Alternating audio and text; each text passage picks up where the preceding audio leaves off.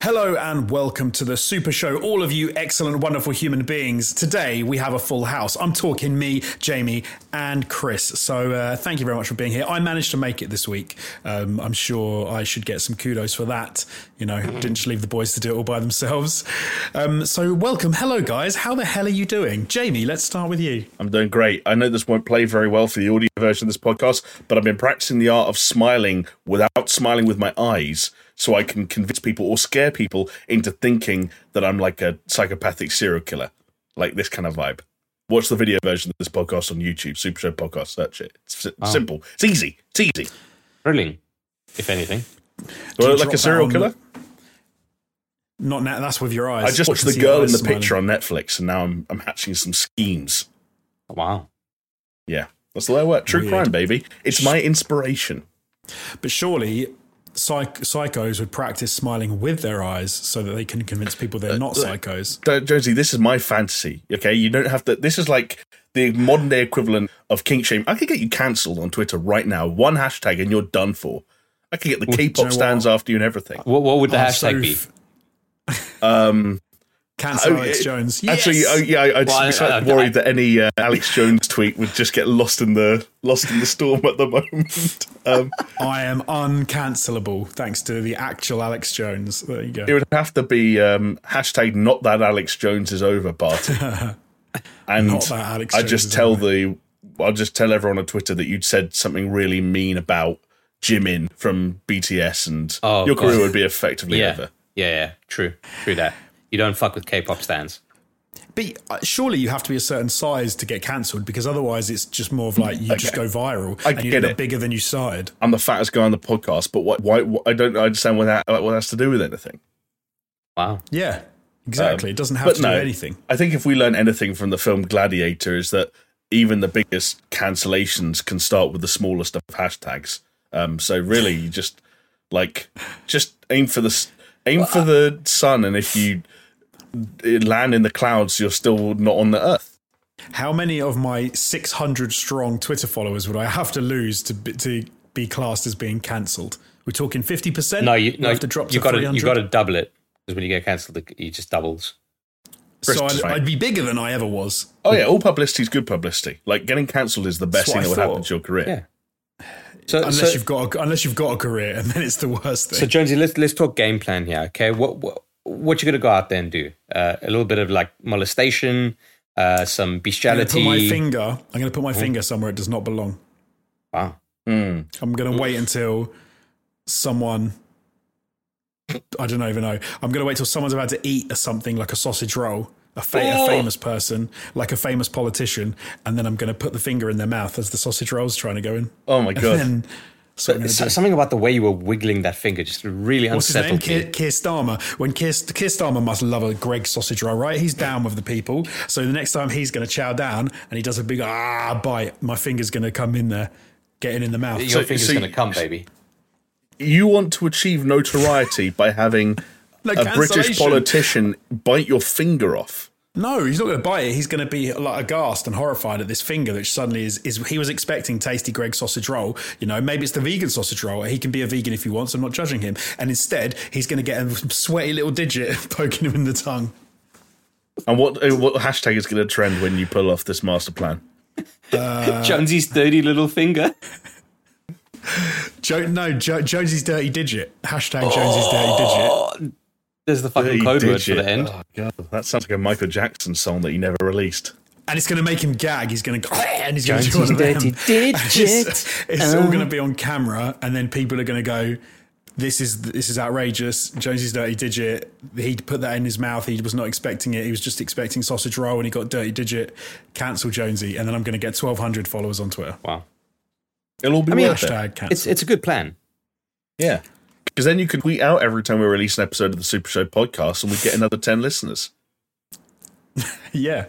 Yeah, instead Exactly, of instead of what great. we do now, and uh, we get like minus fifty.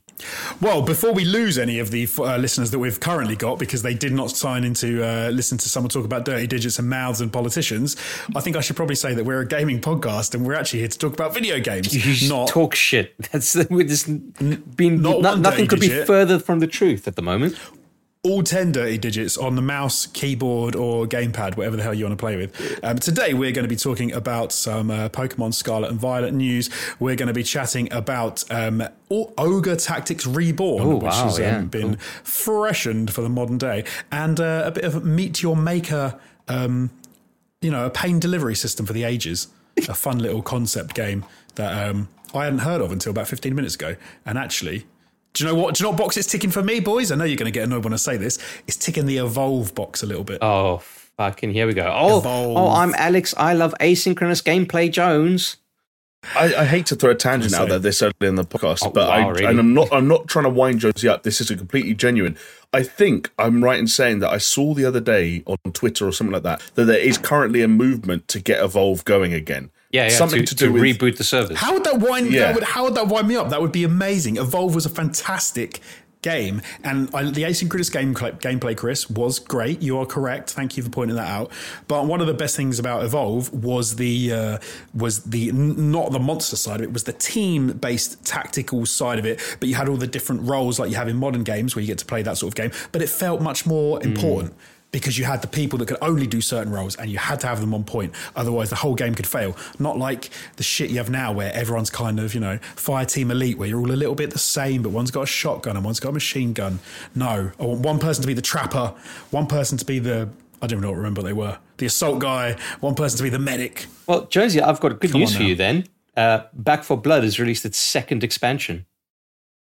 I did actually see that. I did actually see the Back 4 Blood as released an expansion. I have not played that since it came to Game Pass, so maybe I should have another look at Back 4 Blood because it was actually uh, a decent bit of fun. Um, all right, should we jump into the first story? Uh, you, know, you know what, Jonesy? Please, because uh, I'm I'm rearing to go. I'm ready, buddy. Um, so some people will be happy, some people will be sad because this is the way this thing always goes. But Pokemon, Pokemon, Pokemon, Scarlet and Violet had a little trailer released. Pokemon, That was Pokemon, sounds like like Pokemon. That's what Brazzers, Pokimane does, Bra- Brazzers exciting. would sounds like Brazzers were trying to organise a triple X parody of Pokemon, and that was like the first name that got rejected. The first name scrubbed off the whiteboard was Pokemon. No, it's, it's what po- it's what Pokimane does when she gets excited. When she gets does when she gets Pokemon. noshed off, a little bit of a When, Pokemon. s- when someone has a dirty digit in her vicinity, she Oh, gives a come Pokemon. We really have to like. How, how, how long we've been going? Five, ten minutes talking about Pokemon getting fingered? yeah, Oh, but you said it. You we implied alluded it. to it. I implied it. I didn't actually outright say it. You're going to get cancelled now for talking about Pokemon the- the getting weird- fingered no, on a the, weird, the weirder part wasn't that she uh, got finger blasted. The fact that originally she was trying to put a vegan sausage roll up there, which uh, is that be why? the- Is that why you can never get them at Greggs? Yeah, exactly. That's why they're Well, always the- sold the out. real- Women the around the country are celebrating each Friday night with a flaky mess of their own. Oh Jesus Christ! But why was Keir Starmer even in her room? That's what I want to know. That would be the weirdest celebrity crossover of all time. Keir Starmer, Pokimane, and a vegan sausage roll. The rest will don't, shock don't, you. don't you remember when when AOC did all that all that Among Us streams with uh fucking I don't know. Yes. pro- I, Yeah. Probably Pokemon was involved in that. So it's not it's not out of the realm of possibility that like But it's like politicians- AOC and Keir Starmer are Wow. different. Like next, you're going to tell me Hasan Piker's going to fuck Liz Truss or something like that. It's like the, the, the crossover there is just not going to happen. That would be amazing if that if that turned out to be true. That'd be great. Imagine. Anyway, yes, there was a new trailer for Pokemon Scarlet uh, and Violet. Um, I like that uh, Chris in the little document that we have here has put it's a Pokemon game because do you know what? That is the best description you can have of like a Pokemon trailer. It's exactly what you'd imagine. There are a few new things though because it is an open world RPG, and there is also some horrendous traversal system where they've got you riding on the some sort of like weird hybrid of a bike and a hang glider across with a legendary Pokemon, which doesn't look good. It's so weird, man. It freaks me the fuck out. I think it might be fun to play as, but it doesn't look good. It looks freaking Yes. weird. Can, can I looks can I dumb. tell you something, fellas? When I was maybe like I don't know, fucking six or whatever, like whatever the age was, but I was really fucking young, and I used to. um So I had a little dog, and I used to like get on my dog's back, and take his ears, and go vroom vroom vroom like a fucking motorbike, and like tweak his ears. Not hard. He didn't. He didn't mind it. But it just kind of reminds me of that, which is just like a really fucking odd, weird thing to do. I was a child, I was young, so I'm excused. But this is a fucking Pokemon game, fellas. It's weird. It's what's funny is you've you've stepped into a dangerous area where people start to realize that Pokemon is all about people having animals that they make fight. Well, yeah. Well, that's well uh, on ATG we made videos about that. Yeah. and this is another step down that down that path. They're now Yeah. riding on them and pulling on their ears to make them go faster. Mate, like literally uh, just- you, you, you just got to wait for like fucking uh, Pokemon latex black and fucking uh, you know lambskin pink or whatever, and you're just gonna land up fucking Pokemon. Like it's like three generations away. It's it's gonna That is the happen. future. The, the, That the, is the the future. trajectory that they're going is you're gonna be fucking balls deep in a Pikachu. Yeah. Swinging your I- master mate, balls I've, in. I've I've seen some videos. That's that's already been done, unfortunately. Yeah, but can you play it? Oh right, good. Uh, uh, Yeah, maybe probably maybe somewhere. can. Yeah, probably, you somewhere can. on the internet. So okay, let's talk about the things that they that they're doing right with the trailer because I actually think it didn't look half bad. It maybe was a better to go back to this more traditional kind of Pokemon game than Arceus, which you know got a bit ripped apart when it came out. Some people really didn't like the direction it had gone. It did, and then it didn't. I think it kind of grew on people, and and uh, all the all the uh, supposed brouhaha kind of subsided. Mm. So did you think that they're going in the right direction with Pokemon moving towards this open world RPG style that they've been pushing towards for the last sort of little while now? You know, they've been experimenting with it, haven't they? They've had a few open world areas and things. Yeah, I think I think this is the logical extension of that. I think from what I remember, so I, I didn't play Pokemon Legends Arceus because I was in the camp that I think you're alluding to, Jonesy. If I looked at those trailers and everything looked a bit ropey, and I wasn't sure about the frame rates, I wasn't sure about the visuals, and I wasn't even sure about the general concept of like a Pokemon game set before Pokemon games where there are no gym leaders to um to battle. It's about fleshing out the Pokedex, which is a cool concept, but it, it's not what I go to Pokemon for in theory. Um, and so I didn't go to it. But taking the parts of that game that were celebrated and did apparently work in spite of some of those technical shortcomings, like the freedom and sense of exploration, and being able to encounter Pokemon in broad open areas, which has technically always happened in Pokemon, but never been presented in this way, it actually makes perfect sense. And the vibe I got from the better parts of this trailer was they look like they're getting towards successfully uh, combining those open-ended exploratory Arceus elements with some of the more structured elements of the traditional Pokemon games, like having a gym system, eight of them, which is you know that's always been the number. That's you go around, you get your badges, you know more NPCs, and like it's almost weird to call them NPCs and quest givers because Pokemon's always felt different to other RPGs, but that's technically now what they are more urban or built up or industrial areas with you know as opposed to just wilderness and open green fields without much um, foliage to be found. It looks like a nice blend of the two. And also like for as much people criticize game freak on this side of things their tech does look like it is gradually increasing and like the quality of the worlds they're creating is gradually rising to the level we'd expect. They're not like a Zelda game's probably going to come out next year, and Scarlet and Violet will immediately look old by comparison. But that's an inevitability with Game Freak, and it's kind of like as close as they can get to something good is what we should be grateful for. What's kind of weird though, like for my taste, so Pokemon Sword and Shield, I preferred the more traditional Pokemon areas to that game than I did to the open area, which was I can't remember what they called it, the wilds, wasn't it? yeah, they, they were um, tacked on, weren't they? they did feel a bit tacked on, and I, I didn't have as much fun exploring those areas as I did like them a bit more of the traditional, you know, follow the path, discover the little Pokemon jumping in the bush.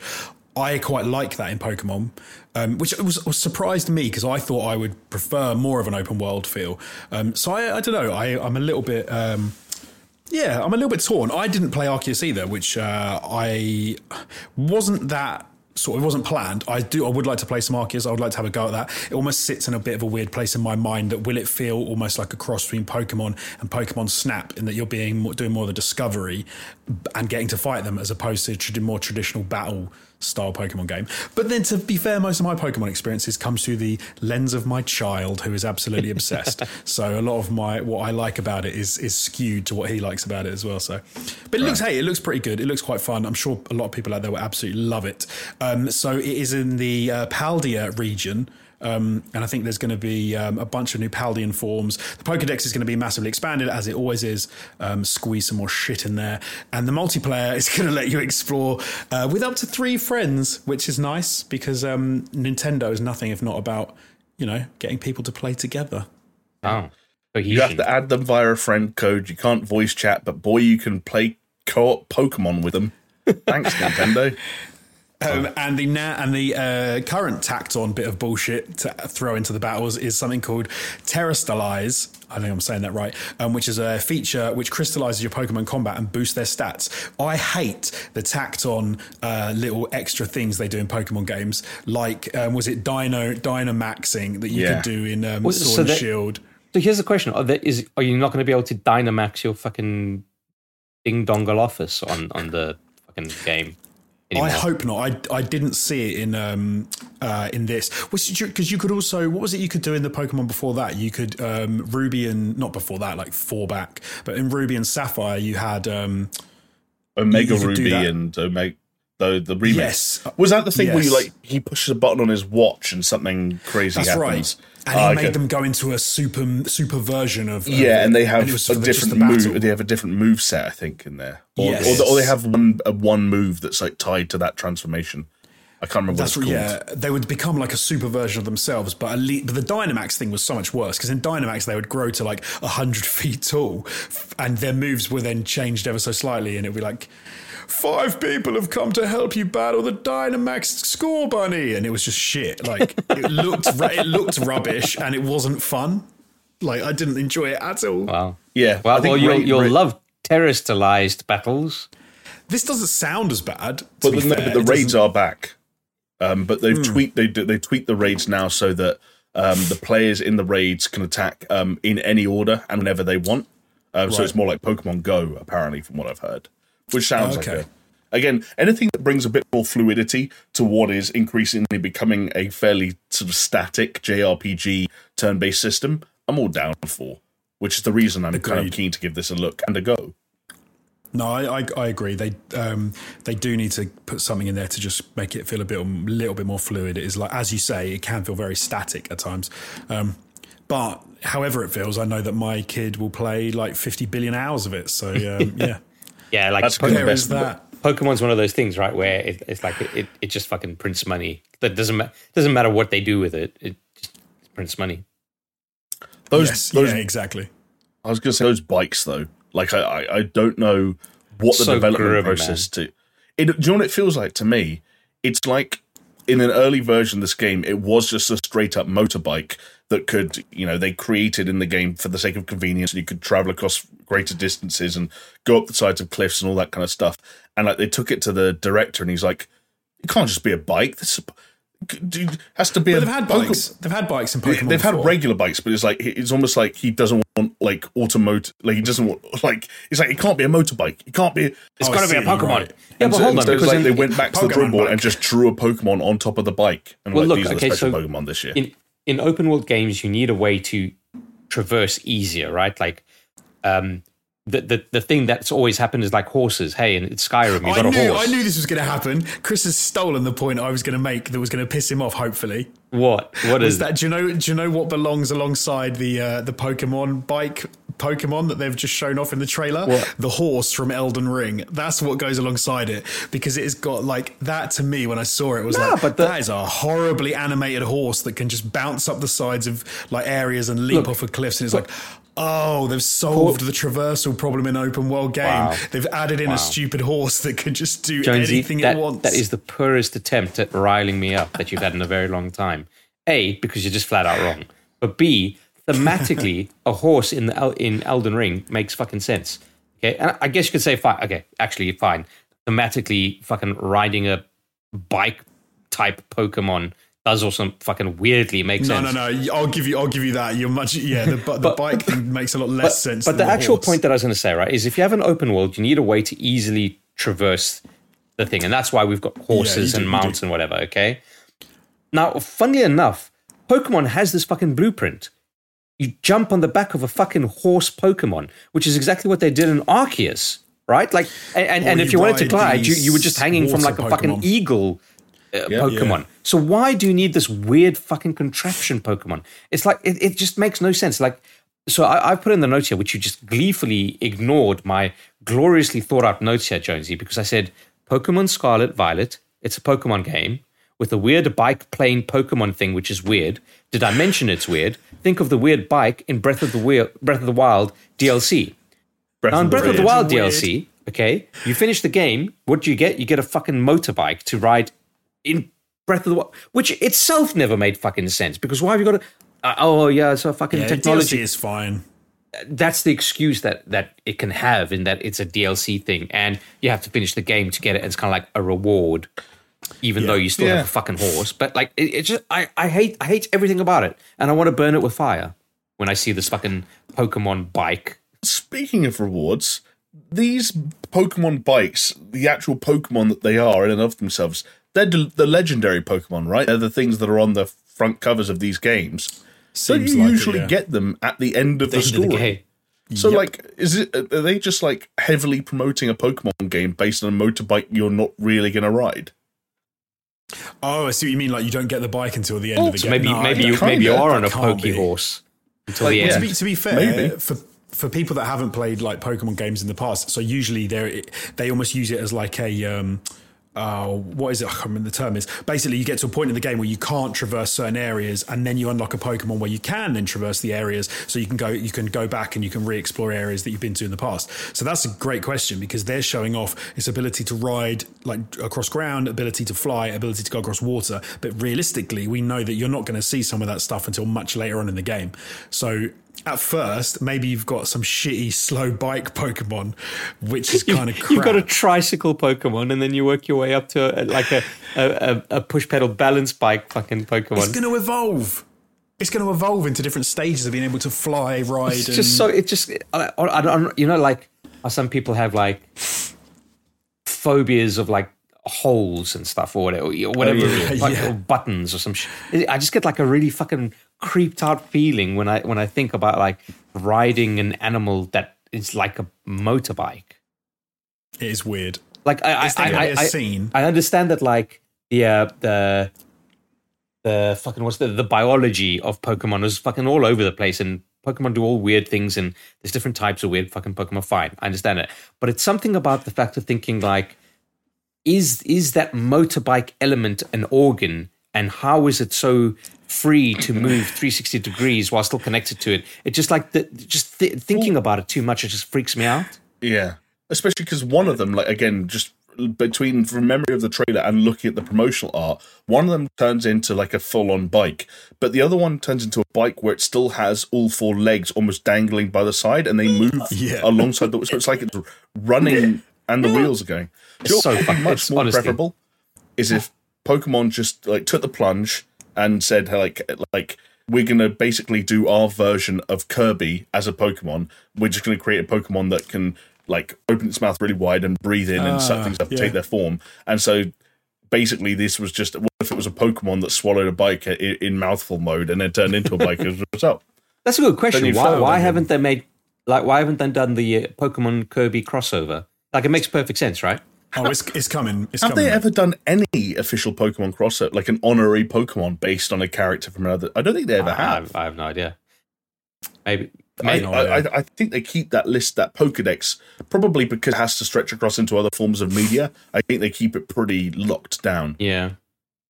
But I did, to be fair to them, one good thing coming out of uh, with the bike Pokemon is that you're going to get an awesome scene at the beginning of the game where you go to meet Professor Oak before you got your first, you know, his starter Pokemon, and he's going to walk you through a lab, kind of like in Alien Four, where there's all the different Ripleys that are like half blended in with the alien, and it's and they're all like screaming in pain, and there's going to be all these Pokemon which are like half machine, half Pokemon, just like crying, Kill and me. bleeding, Kill and, me. yeah, and he's going to walk you through all of that and go, We've figured out how to perfectly blend machine and Pokemon. and then you're going to get there, and this one's going to be on a stand, like happy, yeah, with all of its siblings just like looking awful in the background. Oh, now and, you're gonna, and you're going to have to burn the whole lab down. So, with a flamethrower. I mean, that's a Pokemon game that I might actually play then.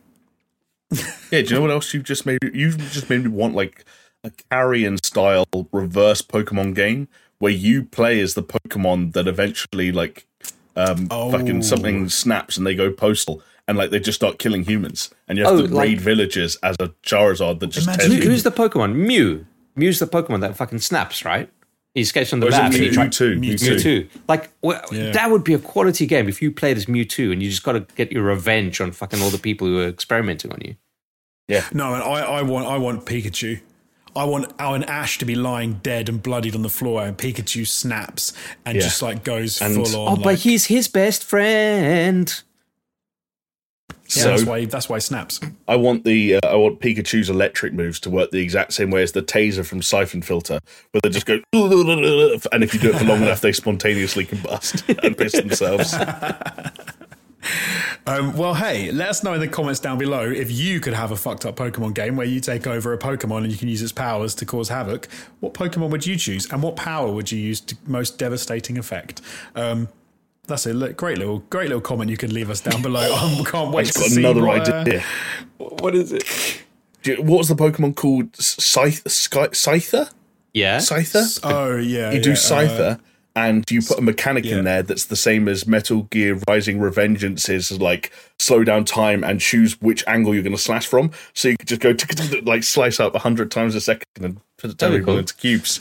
And also you get some weird like future president who becomes a meme and accidentally says lines that Donald Trump will later say. Which is kind of weird, yeah. I'll tell you my one, okay? Psyduck, but it's like um, the game plays out like scanners where you just go around going, meh, you just explode people's heads. It's Yeah, or, That would be and he could do like psyops uh, style um, telekinesis, just picking people up and Yes, smacking them mate. into.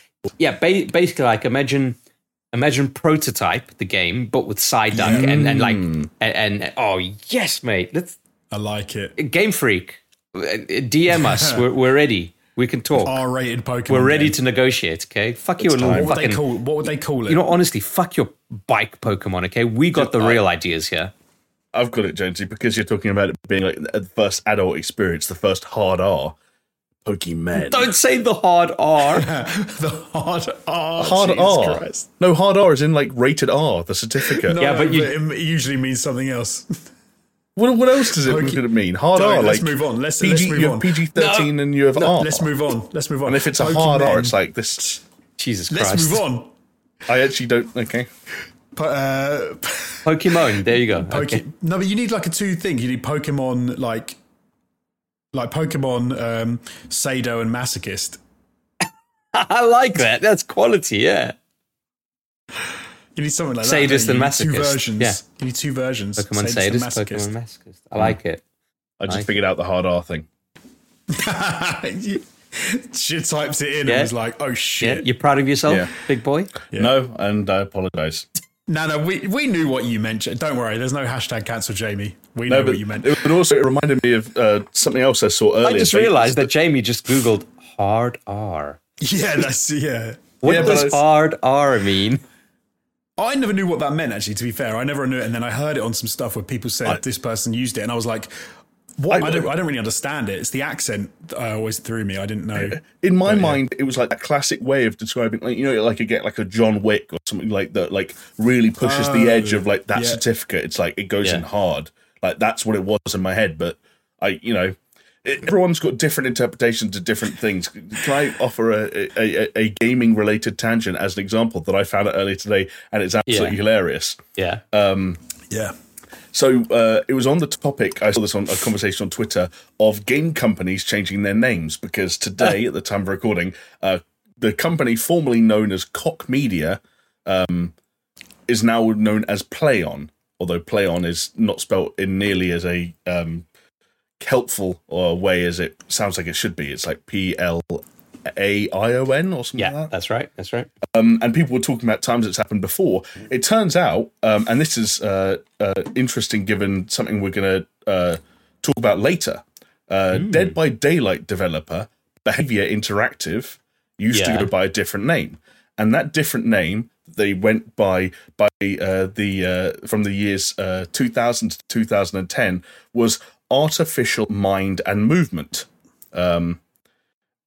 And uh, when you look on Wikipedia uh, at the, the thing about the name change, it says Artificial Mind of Movement announced its name was returning to Behavior Interactive. The change was partly due to increased production of original titles and their stronger presence in the gaming community, partly due to the availability of the original name, Behavior Interactive, and partly due to one particular obscene interpretation of the initialism A2M. So, so they called themselves Artificial Mind and Movement. It was like, oh yeah, A2M, and they just go around for ten years being Wow. like, hey, we're A2M. I was trying to A2M. figure out like A2M, and then I was thinking like AMAM. What's that? Yeah, I was like, again? MM? A2M. Is that something I, So I'm yeah, not aware of? Dead by Daylight A2M developers is- Behavior Interactive, formerly known as A2M, As- without as a arse hard to, R. arse to mouth. Yes. Yeah, just for any, for anyone out there who's not a uh, doesn't know. There you go. Chris has filled you Also, in. Mouth has its an entire its own Wikipedia page, and don't go on it with people around you because the picture is an artistic pencil illustration of the act with a, a slightly enlarged, I must say. Well, look, it would be slightly enlarged because for A to M to be initiated, something has to come out of there, and it might leave it Oh. slightly. Oh, all right, mate. All right. Yeah, yeah, yeah. We get you. Um, if Jamie's if you Jamie's are- been on the poppers again. I'll get, I'll do you a bit of fan service right now. Anybody watching who um, is a fan of A2M and is also a fan of one of the most beautiful women ever to exist, Rosario, it? Where is this going, Rosario Jonesy? Dawson. Is this- Rosario Dawson in the movie Clerks 2. She is asked the question, "Is it ever okay to go arse to mouth?" And she says. Uh, I believe, and she says no, and then she says unless it's really, really good, and then sometimes it is okay to go arse to mouth. So there you go. If you haven't seen Clerks two, check it out. There is a Clerks three coming. Um, just so for your, in, for your information. uh, in other in other news, Rosario Dawson may have intestinal parasites in her mouth and suffer from disturbances in her gastrointestinal tract. Her character said uh, it was okay. Not, I should say, not the actress. It was the character she was playing at the time. As There's no suggestion. Let's not cancel us because we said Rosario Dawson has intestinal parasites. She is, after all, married to an American politician. So yeah, okay. Yes, I need to mention This, this has gone Let's move on from properly politicians didn't stop us earlier. Let's move on from that because this is the perfect juncture of the podcast to say yes, we are in fact a gaming podcast. We are on Twitter and we're on YouTube at Super Show Pod. If you are watching us on, or sorry, listening to us on a podcasting platform, you can go and watch us on YouTube and you can see our fine little faces and you can look at Jamie's attempts at smiling without his eyes that he was doing at the beginning of the show. We are also on podcasting platforms. We're on Spotify, iTunes, Google Podcasts, anywhere cool that you happen to get your podcast, you will find the Super Show. But we are not only there, we are also on internet radio. You can find us on paisleyradio.com Thursdays at 10 p.m., repeated on Mondays at 10 p.m. So there are so many ways you can check us out. You don't just have to see us in one, you know, area. You can just mix it up. Podcast this week, video the other week. There you go. Go absolutely mental. And if you're enjoying it, if you're liking the video, if you're liking the podcast, why not consider joining our Patreon? Because we are on patreon.com forward slash super show. And if you become a patron, you can come and see some awesome behind the scenes stuff, like a clip that we recently did where we are playing the Come quarry. on. There we go. It took The them a while, but there it is, the quarry. Indeed. It's actually not a clip, it's like a three hour long let's play. It- It's a. Um, three hour YouTube short in a traditional uh, 16 by 9 format. Yeah, um, and we had a lot of fun. We got together. We actually met up in person at my house, uh, and we sat down. We played the quarry for a while. We need to meet up and finish that off because I had a lot of fun, guys. Yes, please do. good to play Well, we're not going to finish it up in the next playthrough, but maybe the next three playthroughs, I'd imagine. But we definitely need to kind of get together and sort out the next one.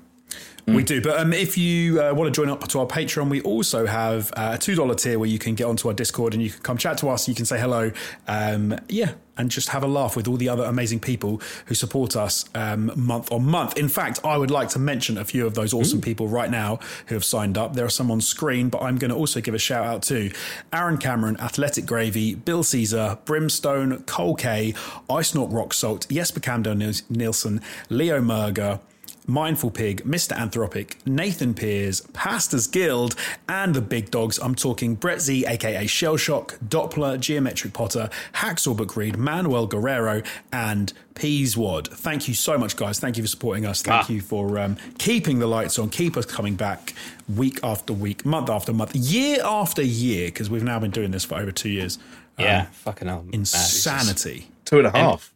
And hey, it, you know, we are clearly on the way to cancellation. So uh, those patrons. We can only hope. like a halfway point through the podcast sanity project, did we say anything that can get us cancelled? No. Okay. Like we didn't do anything actually super fucked up, did we? Like I know you're not meant to talk about arse to mouth on a podcast, but we didn't actually like offend anyone today, did we? No, I don't think we. I don't think we've ever offended anyone ever. We'll ever. put that to the test. Let us know in the comments down below. if you've ever been offended by some of the drivel that comes Yeah. out of our mouths. Jesus Hey, hey, hey. Uh, are you guys ready for a comment of the week? Please, oh, just roll this baby along.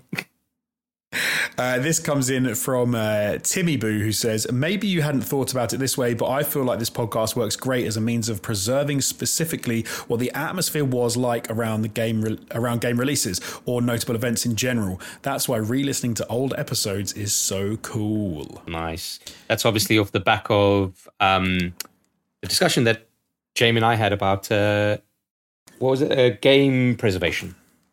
Yeah, and that idea that like preserving the game is one thing, and it's something we're constantly getting better at as a community.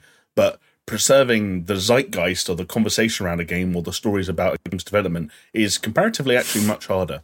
Yeah. Um, Yeah, Yeah, I which, mean, is, I'm- is I'm why I, I like I like listening to old ATG podcasts because there's a lot on Spotify. I'm going to check them out uh, because that does kind of give an, a fascinating glimpse into what life was like back then. Like I was listening to a podcast where um, PlayStation Five and Xbox Series X hadn't come out yet, so we were still speculating what they were all about. This was even pre um, Controller Gate.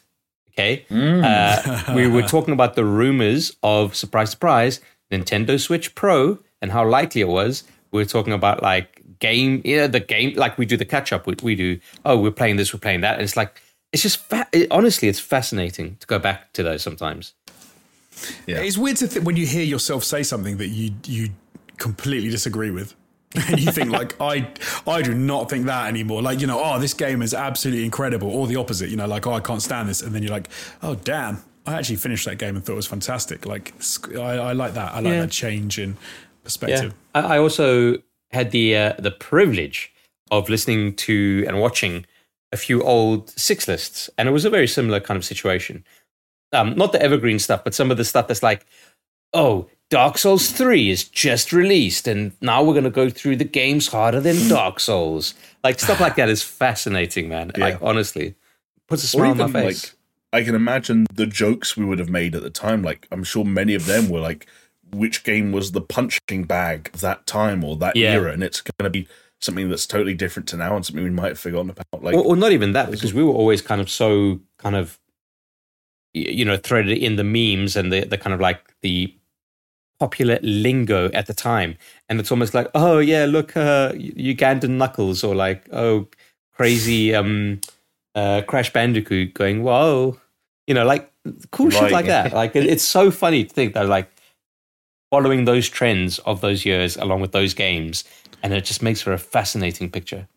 Yeah, for sure. Uh, if there was one thing I would uh, contribute to like the wider discussion that I've thought about since you and I chatted last week, Chris, is that I'm glad that things like podcasts and social media accounts and so like tweets that are just going to live on the internet forever in some cases are enabling us to kind of go back to more recent periods in time and look at what the discussion was around certain games or around the industry itself and you know what jokes were being made and so on and so forth.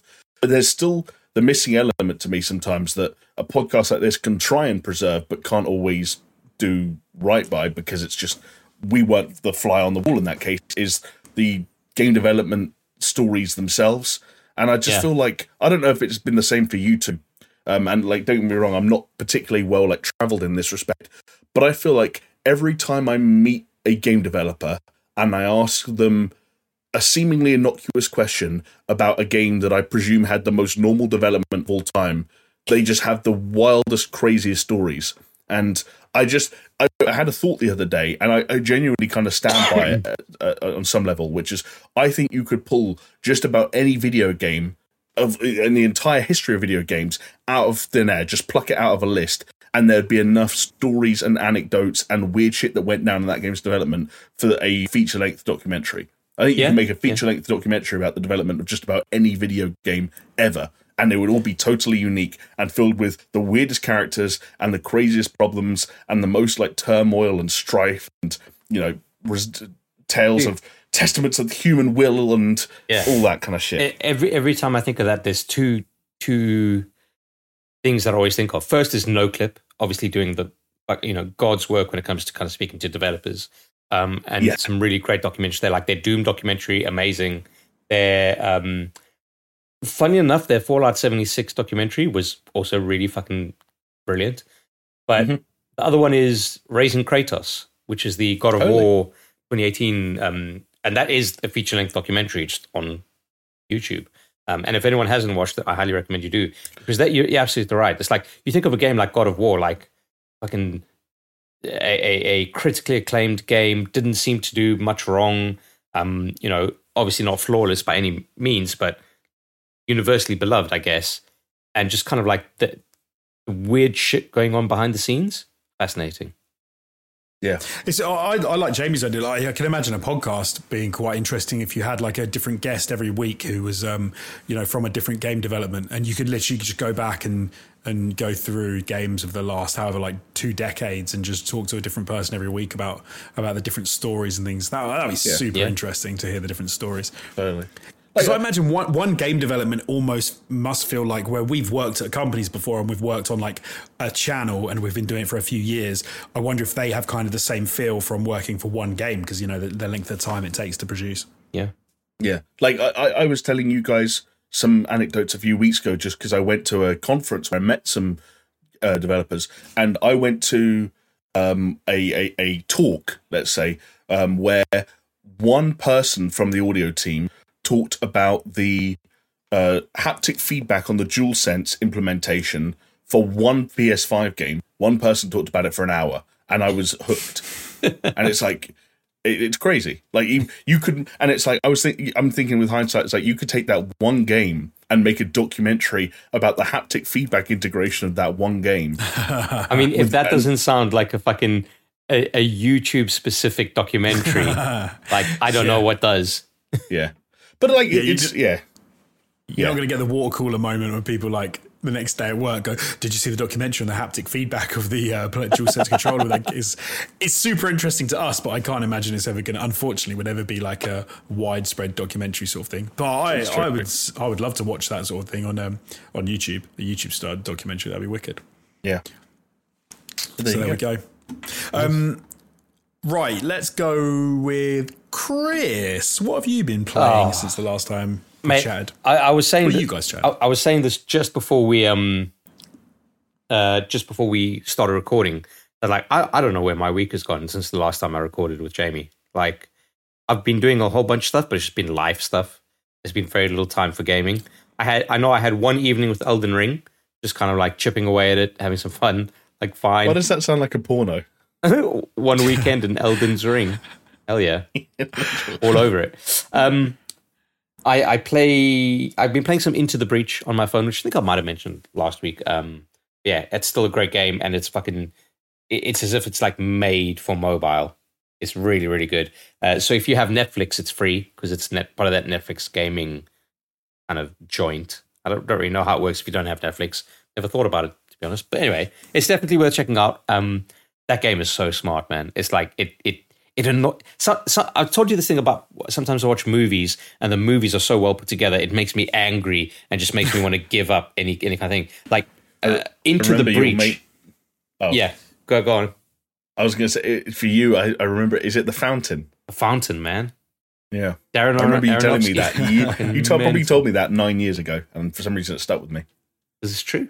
It's mad. And Into the Breach is one of those. Like, if you ever think, if you ever thought to yourself, uh, oh, I've got a really good idea for a puzzle game, play Into the Breach, and you'd be like, I don't have a good idea for a puzzle. Yeah, so it's just, I'm just like, it's fucking o- over, slit.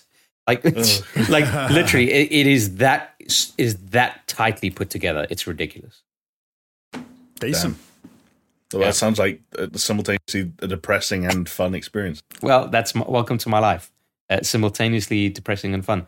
Um, other things that I can say is I've just been watching a lot of TV. Blah blah blah. I watched The House of Gucci on uh, Oh, on Amazon Lady with Prime. Lady Gaga. Lady Gaga, and uh, yeah, it's a fucking weird movie, man. Like, I, I came to a realization there as well, slightly depressing.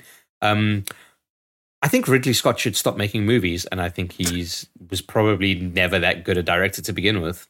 Oh, let- let's what? be, he let's be careful. Let's be careful. Yeah, mate, I took a shit once, and it was fucking uh, glorious, but so still shit. Like, Then you should do more shits. look, Alien quality, Blade Runner, quality. Um, Gladiator, quality. You just said he was never that good. Yeah, but but like a, a, a director is an element of a film, and we should never forget that ever. Uh, no, no, that's true. But I don't think you can have a bad director and have a really good film. Yeah, I think you I, can. don't, I don't think a bad director makes Alien, uh, Blade Runner, and Gladiator. I. I agree. No, no, at that age, at that age. Yeah, yeah, So okay, fine. Ridley's just in his trailer, and the, the uh, second unit director's like, "Don't worry, guys, we'll just pick this up because Ridley's just stoned out of his tree again. He's not even. Uh, Maybe that- he's not coming out of his dude, trailer." dude, maybe that's exactly what it was. Okay, maybe that's what it was. No, but like, i i in all fairness, I think a lot of the most recent stuff that Ridley Scott has put out is just like really, really poor. And and maybe it's a case of saying like, you know what, mate, you, you- you've done good. You've done some good films. Just hang up your coat now. Right. Like I feel Yeah. the I'm same. more ha- I can go with am the same way with Tim Burton. Like, stop making films. It's just bullshit. I'm, I'm looking at this filmography now, and I get where Chris is coming from. Except the, the issue is that there just there are still solid films scattered within there. Yeah. Um, like one that like The Martian. It was ob- it's obviously it's a good. I like that movie. I never saw All the Money in the World. It's the film I remember as like, oh, it's the one they had to take Kevin Spacey out of. Um, I, I, I'll tell you what, that was okay, but Danny Boyle did a TV show of the same story, and it was like way better. ah, right, way okay, better. that sucks. I've never understood that. What? Like the, the Multiple- like the Kevin Spacey Oh. the Kevin Spacey thing.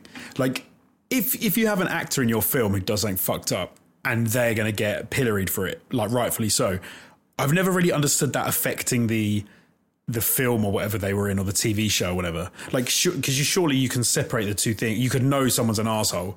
Like you could listen to you could listen to Bad by Michael Jackson and think it's a good song without every time going dirty bastard. Yeah, I mean? th- th- there is a thing to be said from separating the uh, the artist from the art, right? even like it's, it's, it's more it, it- it's closer when you have someone like Michael Jackson when you've got someone like an actor who's in a film with a whole bunch of other actors and directors Right. and other people they're a tiny fraction of that thing like it's, it's it always seems a bit odd to me to like what's what's the saying throw the baby out with the bathwater Yeah, like, yeah. just throw the whole thing away because But that's that's that's cancel culture for you. I, I will I will say one thing in in a in a bit of a 180 to what I've just said about Ridley Scott. He has an underrated gem of a film. Can you guess what it is, Jamie? I've told you about it before. One that you probably wouldn't think that it was a Ridley Scott film. I mean, you've got his filmography in front of you. I've closed it now, and I'm not going to go back to it because I want this to be an authentic uh, quiz. Let Um, me just let me just fact check myself because I don't want to have egg on my face. No, Um, like I'm trying to think of significant Ridley Scott films. Um, I've told you about it before, and I wouldn't say it's significant at all. Ooh. is it is it like acclaimed? Like, is it known as good, or is this something where like you've just gone rogue and you're like, I really like that film where Cameron Diaz fucks a car. No, uh, I'll tell you, it's got a 7.3 on IMDb and 82% on Rotten Tomatoes. Oh damn! I, am not sure I'd get it without a hint. To be honest, The year was I don't know if James- 2003. I, d- yeah, I, I don't know. I'd, yeah, I'd, I'd need. I, I'm not really sure what. Like it's so it's Ridley Scott's. Uh, it is- it is presumably Ridley- his first film after Gladiator. It is. It is Ridley Scott. Um, I, I don't Or know when was something else Gladiator. Was in- Gladiator? Gladiator was like 2000 or 2001. yeah. So he, I I mean, Ridley Scott's always working, right? So Yeah, and he does also have a weird thing where like sometimes two What is- movies just seem to come out at the same exact same time. yeah. what's the genre Um. Oh God, what what would the genre be? Uh. Okay, let me just go to the Wikipedia page. um. That's a good question. This film that Chris loves. I think it's maybe like genre, a, he a, doesn't a, a heist caper, maybe in a way, but also not. Oh. Oh, I know the problem here. Chris is actually thinking about Hot Shots Part Deux. He's not actually thinking Fuck about off! Fuck off! Okay, I will tell you that this person. Uh, okay, so it's a story about a con artist. How about that? I don't know it. No, you, and you won't know Oh. it. You won't know it. The, the the film is called Matchstick Men. Okay, Oh, has it got Nick Cage in it? Nick Cage, Sam Rockwell. Come on, Right, bro. yeah. I, I know the name of the film, and This I, movie is so fucking Actually, good. I've seen it. It's so Yeah, I haven't seen it. I've it. seen it multiple times. Even in the cinema, I watched it multiple uh, times. I, do, you know, do you know what it is with Matchstick Men? Is I, I get it confused with both Lord of War and is it the weather? The weather? Oh, The Weatherman. The Weatherman. I get those like Nick Cage Oh. films all confused with one another for some reason. Uh, I ne- Lord I of War nearly is fucking amazing. Match- But yeah, The Lord of War was really good. Yeah. I nearly watched. I thought I was going to watch Matchstick Men. Actually, this is like donkeys years ago, probably back close to when it came out. Um, and so, because I was with a mate, and I think we hired a film, and they were like, "Oh, do you want to see this film?" And I thought he had said Matchstick Men, but he'd actually said. I think I've mentioned this on the podcast before. He actually, I think it. He actually said Stick Men, and it's some weird New Zealand film about people playing pool. oh god. and I, I was like, "Oh yeah, I think that's the film I've wanted to see." And it was like, "This is not the film I you got the see." short straw on that one. No, but on, honestly, like, it, uh, if, if I if I could uh, entice you with with our uh, mutual love of Nick Cage, here's some some homework. Watch this film and let's fucking wax lyrical next Do you week. know? I might do because I've I've had this weird thing this past couple of weeks where I've really nearly gone back to some early two thousands either films or series that I kind of just want a refresher on. And the two I nearly executed were uh, going back and watching the Bourne trilogy, and then yeah. or going back and watching the Oceans trilogy. And I Yeah. haven't uh, made good on either yet, but I'm tempted by both. Hey, I have th- never this this is the one film, Jamie. film. A lot. This is Uh, one film. you could skip it. Ultimatum. Yeah, you could skip it. I, I, I okay. Well, I, I, I don't know if I agree that you, I'd skip it. I think if you, I think it'd be weird to watch uh, the first two and then call it quits. No, no, no, well, that- I- no. no, th- I've there's- seen I've seen the first I've seen the three. Yeah. But you know when Legacy came out, Yeah. and then there was another one. there was Oh, another Jason one with Bourne. Matt Damon. Oh, it's called Jason. Is it called just Jason Bourne? The one that was like a handful of years ago. Yeah, and it was like the Yes. riots Oh, yeah, in yeah, Greece yeah. and stuff. You- You, could skip Yeah, that you, one. you can't. That's You, what- you can skip that. Yeah, I I'm not saying that- the sorry, original that's I trilogy. I seen. thought, yeah, I thought you were talking about. the I thought you were talking about Ultimatum. No, no, no, no. No, no, Watch no, the I- trilogy. Watch the trilogy. No, yeah, no. Um, yeah, Jake, no, you can skip Jason. I saw Jason Bourne in the cinema. I was really excited for it. It was like, this is really average. Yeah, exactly. Oh, okay. no, but on, honestly, like Jamie, Matchstick Men, it's it's one movie as opposed to three. Uh, and and I will I will say that you know, fairly certain you will love it, but you know, you never know these days. know what? Uh, it is 116 minutes long. That's a solid length. I can get behind that. Um, pause to please nobody to take that out of context.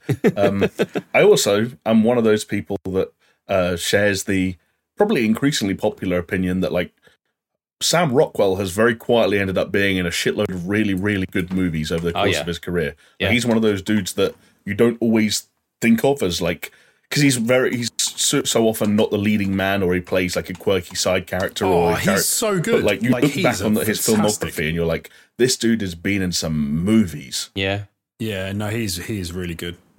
Um, obviously, the obvious ones are like Moon, and then I think um, I even love him in things like um, uh, shit. What's it called? Gal- Space Quest, Galaxy Quest, This was- Galaxy Like- Quest, Galaxy Quest. like, you. looking looking at the way Confessions that, of a um, Dangerous Mind, like three Oh, billboards yeah, outside very Ebbing, Ebbing, Missouri. Vice. Green Mile um the Hitchhiker's Guide to the Galaxy Frost Yeah. Nixon Oh, of course, Hitchhiker's Guide. I forgot that one. three three billboards like you said Yeah. Jojo Rabbit Richard Jewell Yeah, man. you, did you guys ever watch that movie Choke? was that based off a novel by Chuck, Chuck Palahniuk. Yeah. yeah yeah um It's I've never seen it but I remember It's- it's good. know- uh, knowing of it because of that yeah. No, he's he's he's quality, man. But yeah, check out Matchstick Man because you'll be like, yeah, he's fucking good in it. Because of course he is. do, do you know who else Decent. like who I, I, have I have I done my Colin Farrell bit before on the podcast? I feel like I might Have I done done. my Colin, Colin Farrell bit? No, you it's haven't. not like a bit in a comedy thing.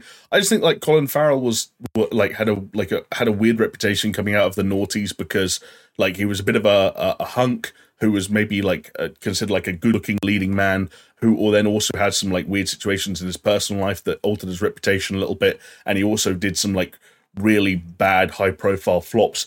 But I think he's become this dude now who's been working super consistently since the late 90s and he's arrived at this point that when you look back or because I think because he's like kept working say more regularly than people like I don't know like that like archetypes like Tom Cruise and because he hasn't been quite as picky and because he's been far more willing to dip into the world of like independent cinema and indulging in the works of up and coming directors Colin Farrell has slowly put together like the most extraordinary body of work. Well when you think about like directors that he's worked with when you think about like the budgets that he's worked with um like and, he, and then you he's think that worked he came from what was it? The little show, the Irish. Is it the Irish little Irish show that he was on? little uh, Irish show. Fuck, what's it called? Heart, no, is he from Heart? But is he was from on he was on Heartbeat? Ballykissangel. Ballycus Angel. Yeah. That was it. That was it. Yeah, but no, you- you're right. He's got good- like obviously he had some like- good ones with like Minority Report, Phone Booth. Then he Yeah, yeah. then he had Daredevil and SWAT. So okay, Right, and I'm saying like that was his weird time. But like when you first of all like look at directors that he worked He with. Now, again, I'm not going. He's worked with he worked with Spielberg. He's worked with Oliver Stone, Terrence Malick, um, Michael Mann, Woody Allen. I mean Woody Allen, you know, but you know, but still. um, and then you, you look like look at what he's done again. Like he was in. Uh, I haven't seen it yet. After Yang, which was directed by Kogonada, who I think what made one of my favorite films of the last ten years, called Columbus. Transformative in the Batman in like the exact same year or not that long afterwards. Again, going backwards, he worked with Steve McQueen in Widows, which was my favorite film of that year. He did all the stuff with stuff with Yorgos Lanthimos, Chris, where he's in The Lobster, and he was in Killing of a, of a Sacred Deer. Um, yeah. Like Um, all the stuff Uh, he does with Martin McDonagh, like Yeah. in Bruges and Seven Psychopaths, and the new one that's just had a trailer that's come out this week. yeah, I love I love him in, in Bruges, and I, I, I there- there's a weird one that I know a lot of people fucking really did not like, but I absolutely adored it, which was Miami Vice. Bro, bro, Miami Vice, like oh yeah, yeah. I've been going through the, uh, this. I can't believe I'm talking about this on the podcast. This has been like I'm like my head is like un- unraveling Years and worth unfurling. of Colin Farrell but like- uh, love. At, at this rate, it's it's, not more, even- more a movie podcast than a game podcast. But yeah, it, it's it's a bit of the Colin Farrell thing, but it's more over this Michael Mann thing where like I've just been going, I've oh, just been obsessed with Michael Mann for like the past like six and like everything like adjacent to like not not just Heat, but then going back and rewatching Collateral and Miami Vice, and even like do you remember when he made Black Hat, the weird hacker movie where Yeah. the inexplicably Chris Hemsworth was like the one hacker who could save the world. It's like Oh, sure, right. there's six foot six jacked Australian dudes the one hacking, but it's like there's a texture to Michael Mann films um, that I think, and it's especially. I'm glad you mentioned Miami Vice, Chris, because Miami Vice and Collateral have like this. Where like this this weird texture to them from a t- weird time in the uh, early to mid noughties, where digital filmmaking, digital cinematography becoming more and more popular, and Michael Mann, especially, you'd see this in Collateral, had this attitude where it's like, yes, we're going to shoot it all digital, yes, we're going to shoot it all at night, Yeah. and yes, we're going to shoot like turn the gain up to the point where the image is falling apart at the seams, even as it comes up like comes with a fucking sensor. But that's going to be swear the whole film was shot at like shutter speed was like Oh, 200 bro, or something like, as well because it was watch- so crispy. It was horrible. You not back and watch horrible, Collateral. amazing. It was Exactly. awful. You go back and watch Collateral, and part of it looks like a Tom Cruise film made on a camcorder, and it, but it, but it's like it's got this feel to it that Yeah, it's so yeah. It- inexplicably. It, works, right? It man. works. Oh, but don't get me wrong, it's a wicked film, and that's and and it actually that because all that stuff then comes together and it makes Yeah. like a symphony Yeah. of a movie where it works really nicely. But when you first see that that how that film looks, it's horrible, and then you put the then you put everything together, and Yeah. it's like holy shit, Co- Collateral is not just another film; it's like it's a t- it's a moment in time. It's it's an incredible thing, but yeah. And but yeah, Miami Vice is Oh, like top, a- a- top class. Miami Vice is Well, going to be one of um, those films that like in twenty years' time, when the next wave of like auteur directors have arrived, they're going to cite Miami Vice as one of the, their major inspirations. And I Well, don't even know if I'm so joking. much. Thank you so much for the uh, the the appreciation um, there, Jamie. The, the love. I, I just apologize. falling out of you for Colin Farrell. That was that was fantastic. What about games? Have you been playing any games since the last time we spoke? Uh, there's a reason I wanted to acknowledge Colin Farrell's legacy. Okay, um, it's because Ah. the only real thing that of, of note that's uh, new to me, at least, that I've played in the last week is Rogue Legacy Two, which Nice. um, obviously has been on the scene for a couple of years now, but went 1.0 and became a finished product of sorts a couple of months ago. And do you, do you want to know the really sad reason I picked this up and started playing it? Was I was listening to another podcast where they did like their game of the year so far, and I was like, "That's a fun idea. Let me figure out what mine is." And I thought back on and looked back on everything I played, and I was like, "I don't have a, I, I have a game of the year thus far, but I can't make like a top ten list of game like games that I've played thus far this year. You need more Otherwise- good games. Exactly. what, what is your game of the year so far? Or you know, you don't Horizon. want to, you, or, uh, yeah, okay. Fair. But yeah, c- c- I kind of know what you mean. Like, I kind of get that reaction. Like, yes, obviously it is. It's comfortably the best game I've played this year because I haven't played Elden Ring. But also, like, Yeah, but Elden Uh, Ring's re- not going to be your game of the year. Like when you play it. You ne- never say never, but I, I have a good feeling that it just wouldn't be for you. Because Chris I- has played it and it's not for him. Oh so no, it is it is uh, 100% for me. It is. Yeah, but the, Chris, the asterisk there for you is it's game of the year by default because the only game you're going to play this year. Hey, I played MultiVersus. I played. I played Sifu. Sifu was this year. Um, Sifu Right? was this year. yeah, Okay. I've played a few games this year. Okay. No, You- no, I'm just cut, teasing. cut you. me some slack. I'm too busy fucking jizzing over uh, Miami Vice and Matchstick Men to play games. That's the best excuse for not playing games I've had in a long time. So I'll let you off. Um, but yeah, I was just like kind of bummed out that I felt I had this like midlife crisis. Like I haven't played enough, and blah, blah, blah. so I just went on Metacritic. It was like, what are the top reviewed games this year? And I was like, oh, Rogue Legacy. I meant to play oh, that. what a filth reason to pick up a game. I went on not really. Metacritic and I looked for the best games. That feels It was, so. it was, a, it was a like- memory not- jogger. that's- I was like, what are the critically Oh, acclaimed? okay, right, what are right. what are the critically it acclaimed wasn't. It games wasn't that that you came out never this thought year? about it getting it. No, no, no, no. Because I, played the first one on Vita. and oh, I Oh, re- right. Okay. Okay. Okay. Fair It was just one of those I'll things where I give was like, that. oh yeah, Rogue Legacy did come out.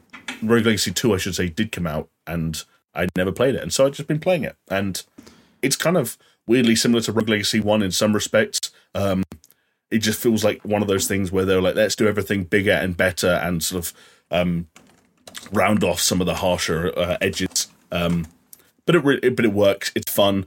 Um, it takes a little bit of getting used to kind of Oh, what? I've just looked it up. yeah, well, you would say that because Yeah, like, but scre- screenshots don't do that. Doesn't do that kind of game justice. it's one of those things where like Fair. it's going back to Rogue Legacy, having played Dead Cells and having played Hades, Oh, okay, and like yeah. obviously like Rogue Legacy and Rogue Legacy Two aren't quite as dynamic in their their environments or their traversal or their combat, but what they are is way way way more interesting in the way they mix things up from run to run. Um, namely through the, the the characters you pick and the heirs you nominate um, each time you start a new run, um, and how much uh, persistence there is to the upgrades. And you guys know me, you and you know how much I like roguelites, where I am saving up coins and I can go on a run, and it's like I completely fucked this run, but I made 500 coins, and that's 500 more coins than I had before, and now I'm a third of the way to an upgrade that gives me twice the health I had. And like, a, as long as that loop is there, then I'm then I'm cool. And if they want to Yeah. throw a few things in there in the meantime, where it's like, oh, this time I picked an heir that had a trait that makes him fart, or or like I, what the one of the first um, runs I did, I had a because they've all got traits and they all um, if you've never had that trait before, you can't see the description for it. You just see the name and the icon. And one of the first ones I had was like my the character I played had is it called like synesthesia or something, where every yeah. every item or object in the level that moved, including you or projectiles, everything left like a glowing, like colorful, like aura around it. And um, I was like, oh yeah, that, there's fun Yeah. stuff happening.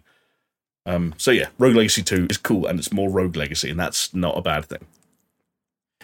But it's Decent. Okay. but it's got Rogue in the title, so so Jonesy's like nah. eh. Even though It's- no, secretly, it's not that at all. I secretly he mind. loves rogue roguelikes and roguelites, but he just doesn't I- realize it. I do not mind them at all, and I think sometimes it can be very well done. I'm sure uh, Rogue Legacy 2 is very good, but I do have a visceral reaction when someone says like, "Oh man, this game is so good; it's my game of the year," and then I see like screen. Not that that's what Jamie said, but you know, it's people do, and then you see a screenshot of it, and it looks like a little 2D side scroller like kids game, and I'm like, "Oh, piss off!" It's not like it's not. So you're Oh, saying that what what a game looks like in a screenshot determines whether or not someone else can enjoy it more than any other game that year. Uh, I mean, it, no, no, no, not that they can't enjoy it. That I, if I hear someone say a game is like a 95 or something, and I'm like, oh, that's amazing. I love hearing about a new game that's uh, that's people really enjoying. That sounds fantastic. And then I see a screenshot of it, and I just know it's a game I'm not going to enjoy. And then it pisses me off because I'm like, I want a 95 game that I know I'm going to enjoy, and I just know that I'm not going to enjoy that type you of just game. you just got to get over yourself. Jonesy, and, It's like- it's like if someone- you'll open yourself up to a whole new world. Maybe if if, so, if I didn't know what they were and someone was like, "Oh, I've played this amazing new game. It's fantastic. It's called Hearthstone," and I was like, "Oh yeah, is it?" And they're like, "Oh, it's it's a ten out of 10. And then I saw a like screenshot or I saw a video of someone playing it. I was just like, "Oh, this looks so shit." Like I'd be annoyed. Do you know what I mean? Because I want to. I want to play get a ten stuck out of in. Ten. You got to get stuck in, man. Maybe, maybe. It's me. It's my. I've got. It's my own personal issues that I need to overcome. It's not just you talk about Hearthstone, maybe realize it's not just you because I have the same visceral reaction just to the mid-term deck builder. someone tells me Right. game of the year just come out and it's deck builder, I'll I hit the snooze button. Yes, yeah, and that, I think that's just it's, it's almost like a jealousy thing. I'm jealous of when people like games that much, and it's a type, it's a genre that I'm not that into because I was wanna, I want like JRPGs are the worst for me. Is like people talk about a JRPG and I really want to love them, and I just don't, and I really want to, but you know, I'm glad that you try Um, them though, because it makes your PlayStation profile really fun to look at. Because I get to scroll through it every now and then, and it'd be like Persona Five played less than one hour, yeah, like, Final Fantasy and I was- 15 played less than one hour. I can't do it. I'm like, I want to like it, but I really don't. Oh, anyway, um, I'm going to do a really brief catch up because uh, I haven't really played anything. Um, I, I sort of had a little fiddle around with uh, MultiVersus just to see what that was like, and it felt like an absolute clone of uh, Super Smash Bros, which is not surprising at all. That's what it says on the tin, mate. But I did get a chance to finally watch um, Doctor Strange Ah. and the remember the Multiverse of Madness. Movie. Yeah, yeah, it was shit. Wow. Wow. what a boring movie. Like I was not Oh, it- boring. That's the wrong word. A lot happens, but it was. It, I was. Yeah, I, I was so underwhelmed. Um, You- unfortunately, You didn't think that there was some like really nice inventive ideas in there? I, the visuals I thought were fantastic. Like I liked some of the uh, the, the what they were doing with um, playing around with like the environments and stuff. I'll give them that. But the actual film itself, it annoyed the hell out of me because it was a. Um, Oh, we're going to take a character that everyone loves, and we're going to give them an excuse to be a complete dickhead, um, which is which I hate when they do that anyway. And Yeah. because they'll inevitably get to the point where like she's back now, um, and it wasn't her fault she mo- murdered hundred thousand people.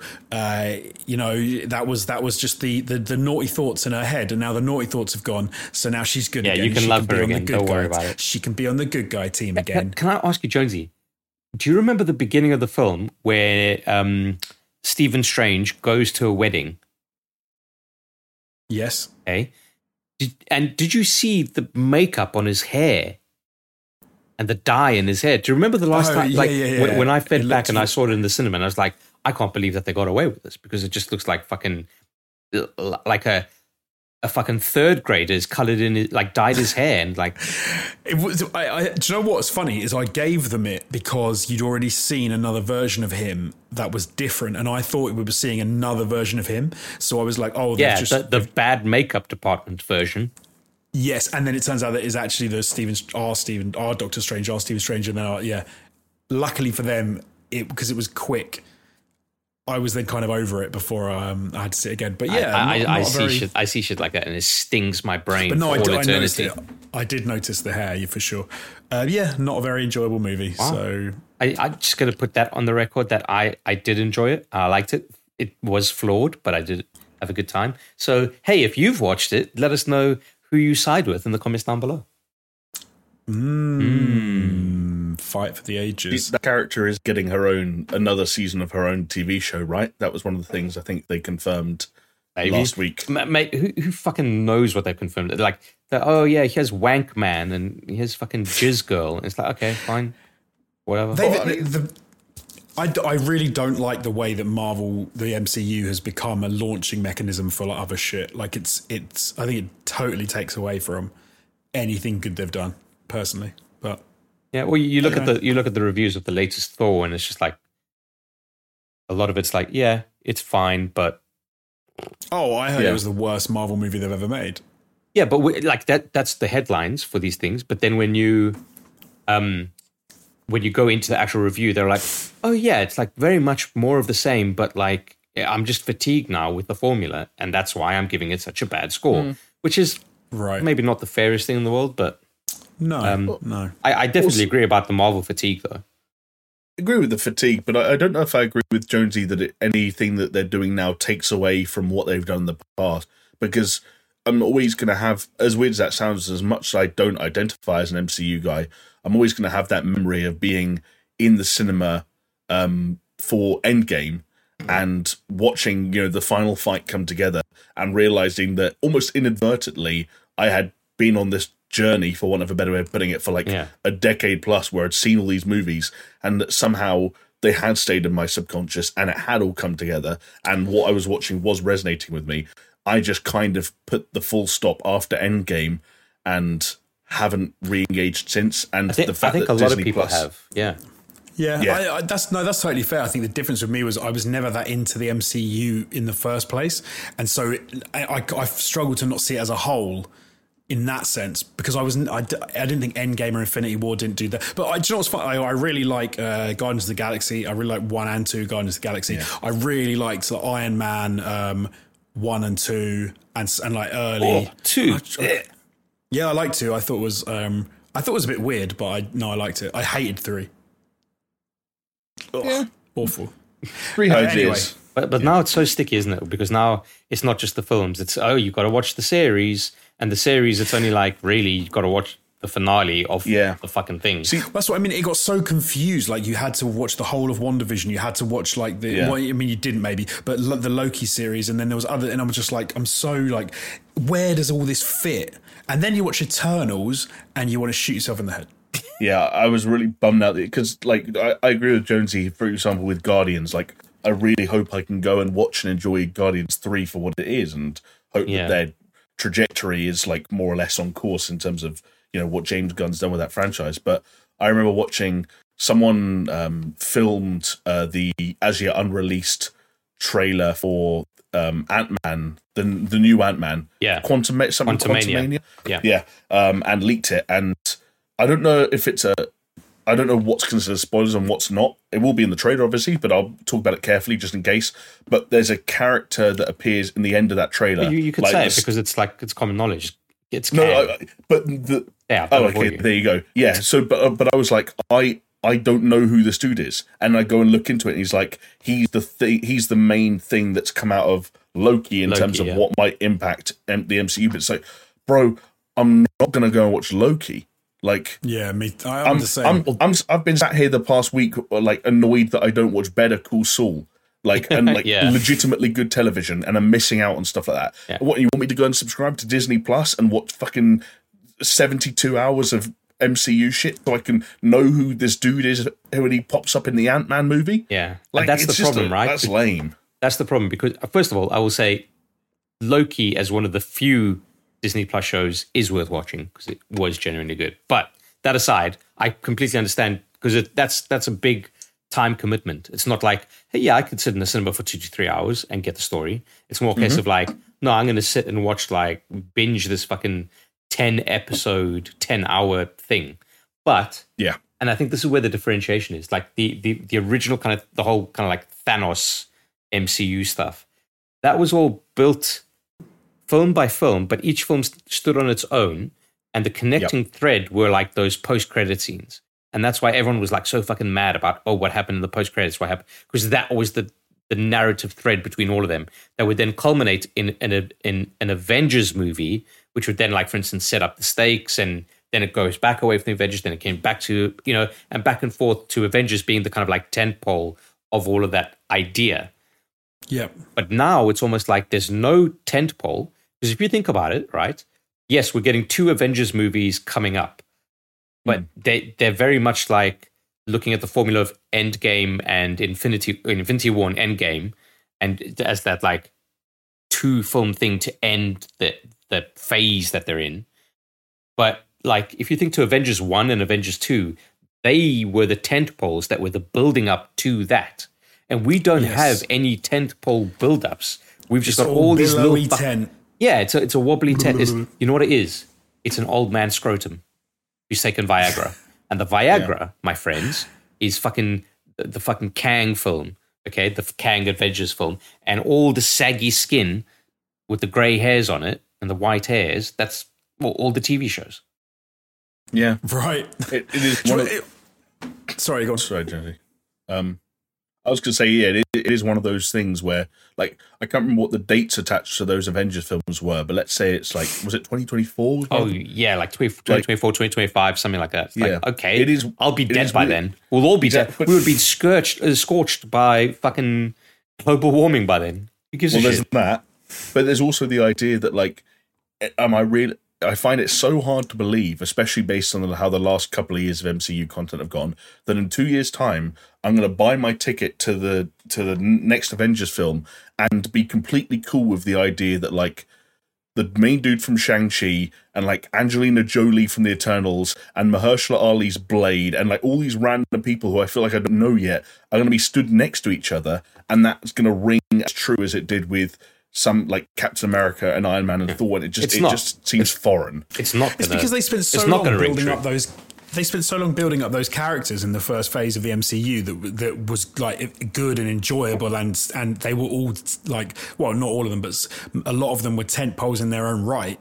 And then in this phase, no one gives a shit because what I, I'd say one of the problems is they've used the entire thing to try and May- Maybe I'm maybe I'm being too cynical, but it feels like they've tried to create this uh, massive multi-level marketing thing where they're like, "Don't just stay in the movies. Go and watch this series. Go and watch that. Sign up to Disney Plus. Do this. Do that." And they they've got to keep feeding you back into the machine. But what they've actually ended up doing is creating a lot of subpar product that diminishes from uh, which say, or takes away from the next big Avengers thing because you're like, well, I haven't seen half of these series. I don't know who half these characters are. I didn't even realize Shang Chi came out. Uh, there's a Blade. Like, what are you Can, talking can about? Can I can I play Eminem and snap us back to reality for a second?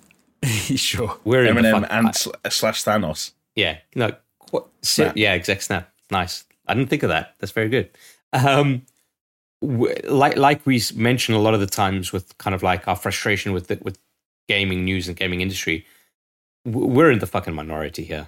Fellas. Like a, lot of people are like, oh fuck yeah, there's TV shows and there's this and there's that, and it's just fucking Yeah, you're right. lapping it up. But we are the cynical old fucks uh, sat in front of our our cameras uh, on a podcast for a handful of people to entertain them, and this is what we've come up with. Yeah, no, you you are you're probably right. But hey, look, sometimes at least things can be reborn, they can be brought back, and they can be made better. So never say never, Chris. It might Hmm. it might go back, it might get better again. But something else that has been uh, that is going to be reborn is Ogre Tactics, Oh. um, which is going to be coming out again on the 11th of November. We're talking an updated version um, of the. Okay, let me get this right. There's an, there was an original Tactics Ogre Yeah. Which came out in 1995 Mm-hmm. for the uh, for the Super Famicom, which was then remade for the PlayStation uh, and the PSP in 1997, Yeah. uh, and that is now being remade again. Um, and it is uh, is going to have radically updated um, graphics. It's going to have a new soundtrack. It's going to have voice cutscenes, which it hasn't had before. Um, and it will all be coming out on PlayStation 5, PlayStation 4, Switch, and PC November 11th, like I said. Um, that hallowed date, which is no longer Yeah. belonging to Starfield, unfortunately. Well, that, that's what happened. Um, Tom Howard, uh, Todd Howard, got a uh, a memo, a leaked memo that this game was coming out on that date, and he panicked and he moved to Starfield State. So that's what happened. he was worried about Ogre Tactics Reborn. Yeah. I can't do it. So o- Ogre Tactics is kind of like a, uh, a a cult favorite at this stage.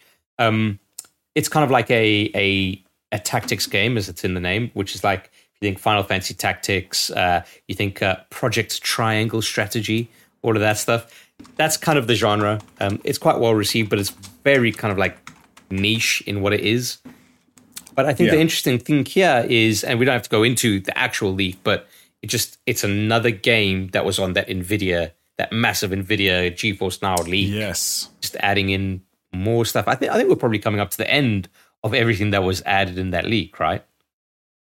I've just opened up a list A of the games here. and I alarming amount of to stuff has certainly been ticked off the list. I've got a couple of things I'm waiting for, but yeah, this. I, I'll be honest. Like, as this was one of those things where I, I, you, when you look at it on that Nvidia list, it seems like something of an inevitability because Square Enix are on a hot streak right now of Yep. re-releases like this. It wouldn't be something that's high up there for me, but like by the same token, um, I know it's a slightly different situation because this game actually never released in the West originally, but um, Live Alive or Live a Live, Yeah. however. But it's been interesting hearing the discourse around that uh, and how many people who are now able to play that for the first time um, are are enjoying that experience and how it seems like it's been modernized enough and changed enough and made for you know today's audience just enough that that's effectively communicating what it was originally trying to say back in the day. Obviously, Tactics Ogre a little bit more well known than Live Alive. Or again, I, I'm never going to settle on one way of pronouncing that. And you know, there were probably people, plenty of people out there who have played this in some form or another, whether it was the original release or um or the PSP re-release that Jonesy mentioned. But it's still cool. and like just for posterity's sake, right? Like, I, this isn't for me, but like Square Enix clearly doing it for a reason, and people are responding to these kinds of remakes, so or remasters or remasters of remakes. Everyone gets away with it apart from Naughty Dog. Are we getting? Are we? Are we doing it? Are we going too far when we're doing a remake of a remake? I mean, Um, yes and no. no, I, I think it depends on the time between and the platforms and where it was available and how it's available. Um, you know, like if it, if it was never available on like a digital download, for instance, and now it's available as a digital download with a little bit of loving care, that's all right. If it's going from one generation to another generation to another generation, a la um, The Last of Us Part One, it, it's debatable. it's debatable. You know, you guys know how I feel about it. Like, I do. you know, I feel like I feel like super. I feel like SNES to PSP to uh, current era is, that I think I feel like that's fine. Yeah. Like there's there are big Yeah. enough you know gaps and breaks, and it's like yeah. So I suppose it technically is a remake of a remaster, and like they've added a lot of new stuff to it. They've done a lot to it. I think it's when we start to get you know from just a couple of generations separating. So like PlayStation Three to PlayStation Five would probably be far too close, and you're like Yeah, but again, you say that, and I'll bring up the same thing that I said when the last time was all three of us on, and you look at the Demon's Souls remake, and that was going from PS3 to PS5. Like, I, I think that's maybe the board. that's only that- one level though. That's one level, right?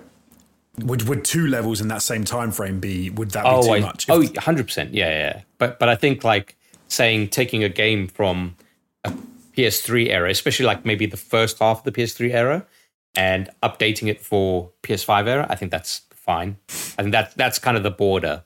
Oh no. I, I agree. I do. I think that I, I do think that um, Last of Us Part One is kind of the borderline. You've had a remaster and you're doing a remake of a remaster, and it's it's pretty. Yeah, I think it's the wrong- time-wise. the wrong side I of think the- It's, I think it's okay, but I think it's borderline. I mean, do think it, it's it'll sell perfectly fine because again, I'm going to say it. It's going to be like I'm the grumpy fuck here in front of a camera talking, talking about it. No, like I'm, you know, it's it's weird. Like I think Chris is right that it's the wrong side of that line, but I also still think that you can be on the wrong side of that line and do an incredibly good job Yeah. and make something that I am willing to part with money for, which is the weird spot that The Last of Us is in, which is it doesn't need to exist. Chris is right that it doesn't fulfill as much of the criteria, say, Tactics Ogre does in terms of justifying its existence, but at the same time, I think they're doing a good job, and I do kind of want to see what that game looks like with my own two eyes. Maybe not seventy pounds, but um, you're going to buy some it at point- seventy pounds, you freak. Look, it, it, it was, let's see where I'm at next month in terms of boredom and disposable income. Those are two important fa- uh, factors.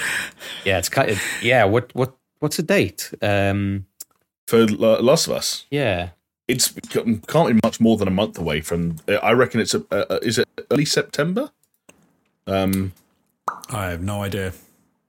I can pull up my 2022 in game in video gaming Wikipedia page that I that it auto completes for me because I check it all the time, and I can Four, tell you. Uh, here we go. I've got it for you. Fourteenth One- of June, twenty thirteen. Okay, I see what you're getting. Right. Very funny. That was um Yeah. almost one month to the day before I can you guess what Started working Joined. with us. Yeah. met you met you two. Yeah, uh, it's September second, Yes, twenty yeah. Wow, not long at all.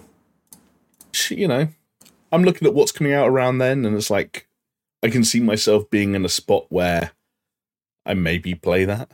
Um, I'm, uh, come on, mate. I- I'm. You've got to do Elden Ring before this year is out, please.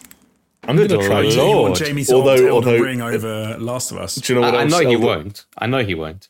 I have to wait Elden until Ring- he finishes Last of Us Part One, and then there's a bit of a lull. Although then it's going to be like God of War, and then after God of War, it's going to be Pokemon. She's never going to fucking play Elden Ring. Well, no, God of I'm War is not going to be a problem because I've taken time off for God of War, so God of War will be less than a week of Oh, my so that'll life, be a done and which is dusted. Yeah, okay, fair. Yeah, exactly. Um, the thing you have to worry about is that I uh, downloaded uh, Yakuza Like a Dragon this week because it's on PlayStation Plus. Uh, so there's 60 hours not spent on uh, on Elden Ring. Yeah, but you, it's just like you said last time. You're going to get into it. You're going to play it for like five hours, and you're like, "Hmm, this is really good. It's not for me." Yes, that is what I think will happen as Which well. Which is probably what's going to happen with Elden Ring as well. Maybe. but I don't know. Like September's September's not crazy, but like if I do go back and replay The Last of Us Part One, that again I will complete that game in, yeah. in in a, in in a weekend. Yeah. And so I'm looking at the rest of September, and I'm like, Splatoon three, I'm kind of on the fence about. Um, like Evil West, I've got an eye on, but I don't think I'd buy it full price. Uh, For Evil West, yeah, uh, Ev- Evil West. Oh no, Hard West. I'm thinking of.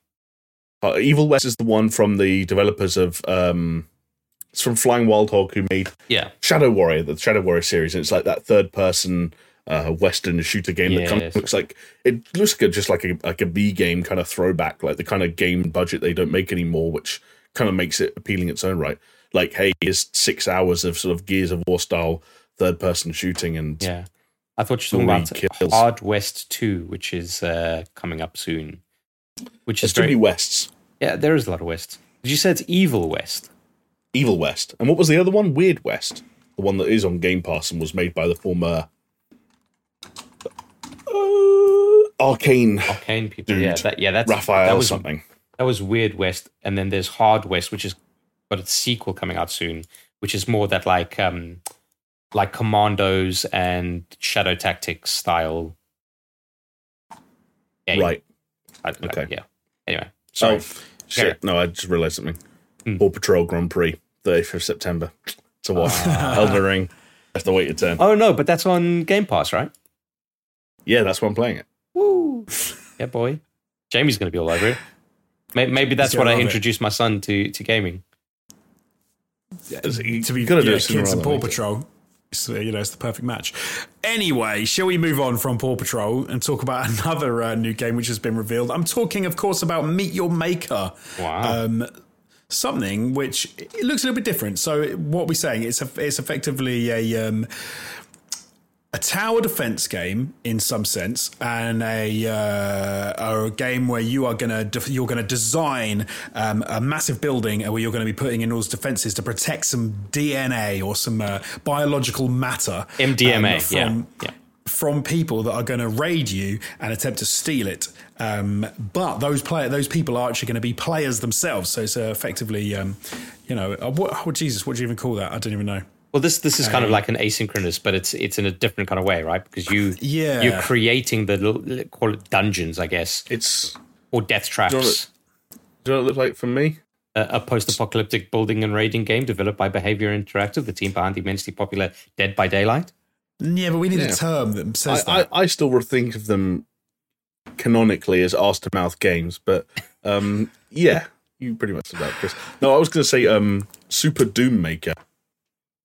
It's Yeah? not Super Mario Maker, it's just Super Doom Maker. It Yeah, does, yeah. yeah. it does look like that. To be fair, does it. Yeah, that's, like, that's hey, a very good Like description. build a dungeon slash arena out of essentially building blocks where you get you know three dimensional cubes, and in each spot you can Yeah. place some kind of like either part of a fixture like a wall or a, or a floor, or you can place an enemy unit or some kind of there are you know traversal elements and looks like uh, environmental hazards and so on and so forth. And when you've built these. I don't know when you yeah then then players can go and challenge I, I don't know I'm I think It this looks is one cool. of those Let's, I- let's put it. It looks cool. It looks like a cool way to sort of uh, create your own dungeon and then invite people to play it. And you get certain dungeons which will become really famous online because people will be like, "No one can beat this dungeon." And then you know, I I, I think it's a, um, a nice way to get a bit of the community um, screwing each other over and Yeah. having you know a, a bloodbath. I'll give you the blurb um, because I've got it. So, Meet Your Maker is a post-apocalyptic first-person building and raiding game where every level is designed by players for players. User-generated content is the driving force of the experience, which is exactly what we're saying. It's built by the players for the players. And when you think about some of those cool videos of like Mario Makers, as, um, as Yeah. we were saying, where you get some really hard-ass levels um, that sort of become things that you just want to join in, you just want to have a go at. I think you could get some of those really cool experiences out of this as well. Um, Yeah. I, the only thing for me is going to be the variability. A lot of the stuff in the trailer did seem to kind of be a little bit samey, like room with enemy, room with enemy, room with enemy. Yeah, I want to see some more of the trap sort of design and how you can implement some of that stuff as Uh, well. and I'm sure that stuff is like loaded in there. But I think for me, the, the key here is who's who's developing it, which is Behaviour Interactive or Arse to Mouth. Um, Fast to mouth, yeah. and, and the reason I say that is because yeah, sure, it's, it's not a game for us, but it they they made Dead by Daylight, which is an immensely popular game. It is like ridiculously popular. Yeah. And what they've done there is they've effectively created a framework that type of asynchronous game where it's like monster goes after four teenagers or whatever whatever it is, right? And they've kind of iterated on that and it added and added and added on top and layered and layered and layered. And I think they know their audience, and this Meet Your Maker seems to be specifically for that kind of audience. And I think their track record of saying, here's this base game and here's how we are going to consistently improve it in the best ways possible. I think that's that's exactly what they're going to do. And like I said, it's not for us, but I think they're going to do a damn fine job at it. You, you say it's not for us, but I, I mean, I don't think it looked like it would be for the Dead by Daylight audience at all. It looks like it's for the Doom audience, as, as mm, yeah. you know, we're saying. It's like Super Doom Maker. That's how. That's what the gameplay looked like. And if the idea is that on one half you're building dun- this dungeon for p- other players to come and have a go at, and then you're then going out and raiding other people's dungeons, that's a, like I didn't play much of Dead by Daylight, but I don't remember it being much about like shotguns and chainsaws and you know Yeah, blowing people yeah. up and jibbing enemies and stuff. I, I, I I think that this is just one of those ideas that genuinely is far better in practice than in theory. And I Yeah. just think there's so many ways in which this can collapse in on itself. Like, first of all, like the the a huge part of this when it you when you when, no matter like how good a UGC forward game you make, whether it's Little Big Planet or Super Mario Maker, whatever, you always have to contend with the fact that a larger proportion of your player base will be players rather than creators. That's just the way things work because most people like look at us as a fucking you know a a, a- fucking like a like a uh, an audience, yeah, thing of exactly us three. None of us are going to create. We can, we might try, we might do a tutorial, but none of us are going to actively create and share levels for something like this as much Nah. like we have never done in any other UGC game in the past. So more people can be playing. When you look at it from that perspective, how are your first-person fundamentals? Why are people playing this as a first-person shooter rather than playing any other FPS games we mentioned, like Doom? Um, then you've got the levels themselves. You're talking about a game where um, is it going to be um, uh, all UGC? Hard to say. It says user generated content is the driving force of the experience, but like.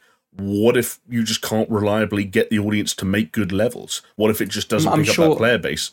I'm sure they'll be we already releasing. know. I'm sure they'll be releasing their own levels, but that in itself They'll is a danger yeah. Yeah, but, because but, then e- that's but even, the but even premiere, still, right? Like when I watch that trailer, I want to look at what those levels and what those stages and arenas look like, both from the outside and from the from the exterior and the interior, based on that trailer.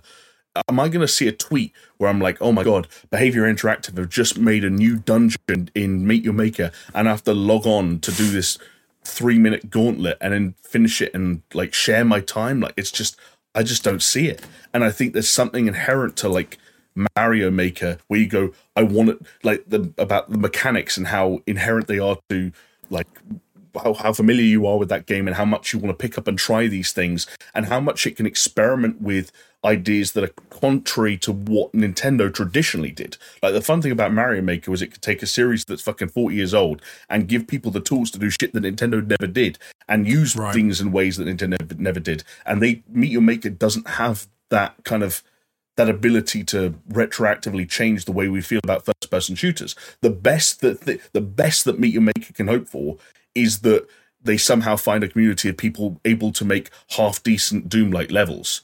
And in what world is that a game you want to spend your time playing?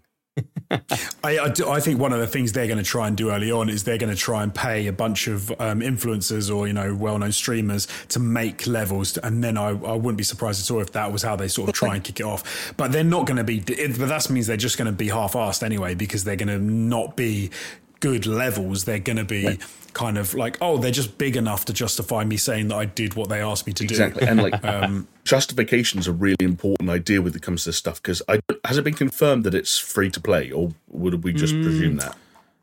I do not know. I uh, can, Well, it, I, I think if it's I think if it's a premium title, then I think fucked. If it's a free to play title, then you get into this other territory that Chris and I briefly discussed while we were playing MultiVersus, which is then you've got basically got a different thing to try and convince people, which is not to part with their money, but this time to part with their time.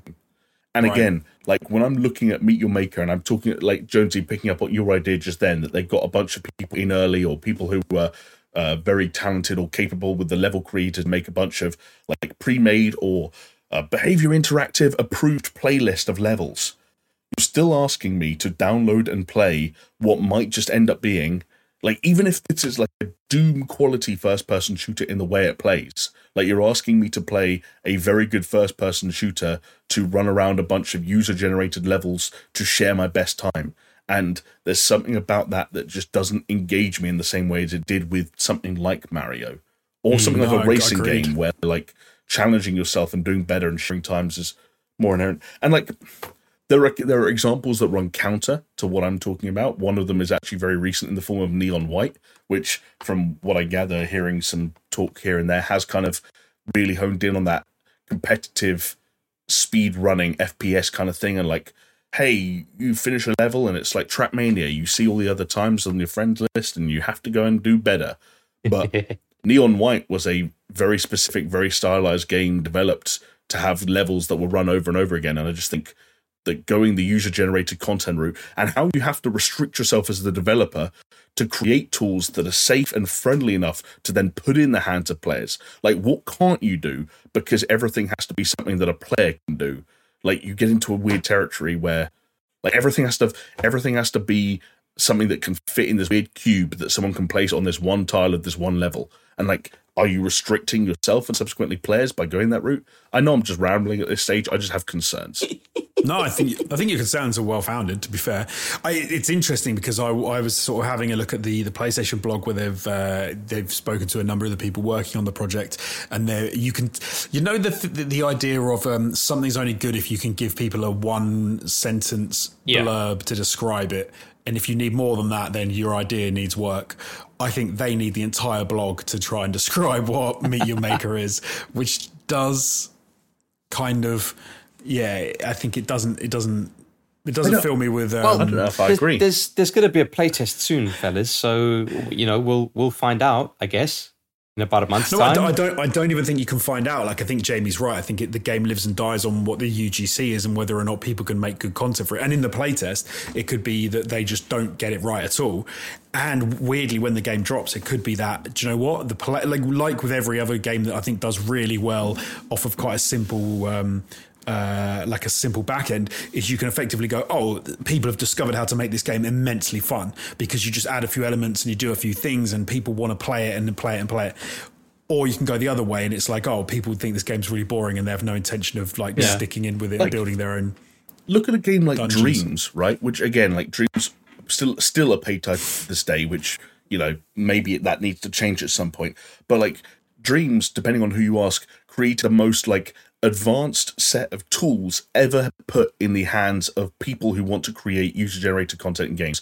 And they were easy to pick up and start messing around with. And if you wanted to get into the deep end of them, you could start writing your own code with that game. And Dreams was a playground where people could create whatever they wanted to, and they did. And for months, we saw posts all the time, videos all the time going viral, like, oh my god, look at what someone's made within Dreams. Hmm. And you know what the problem was?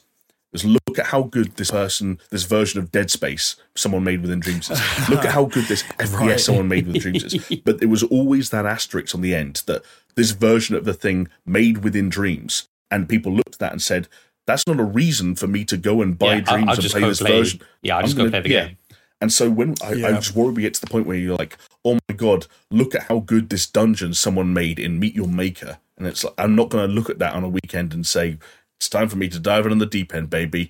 This five minute experience is the one thing I was waiting for that one person in Japan to make, so I can go and play this game.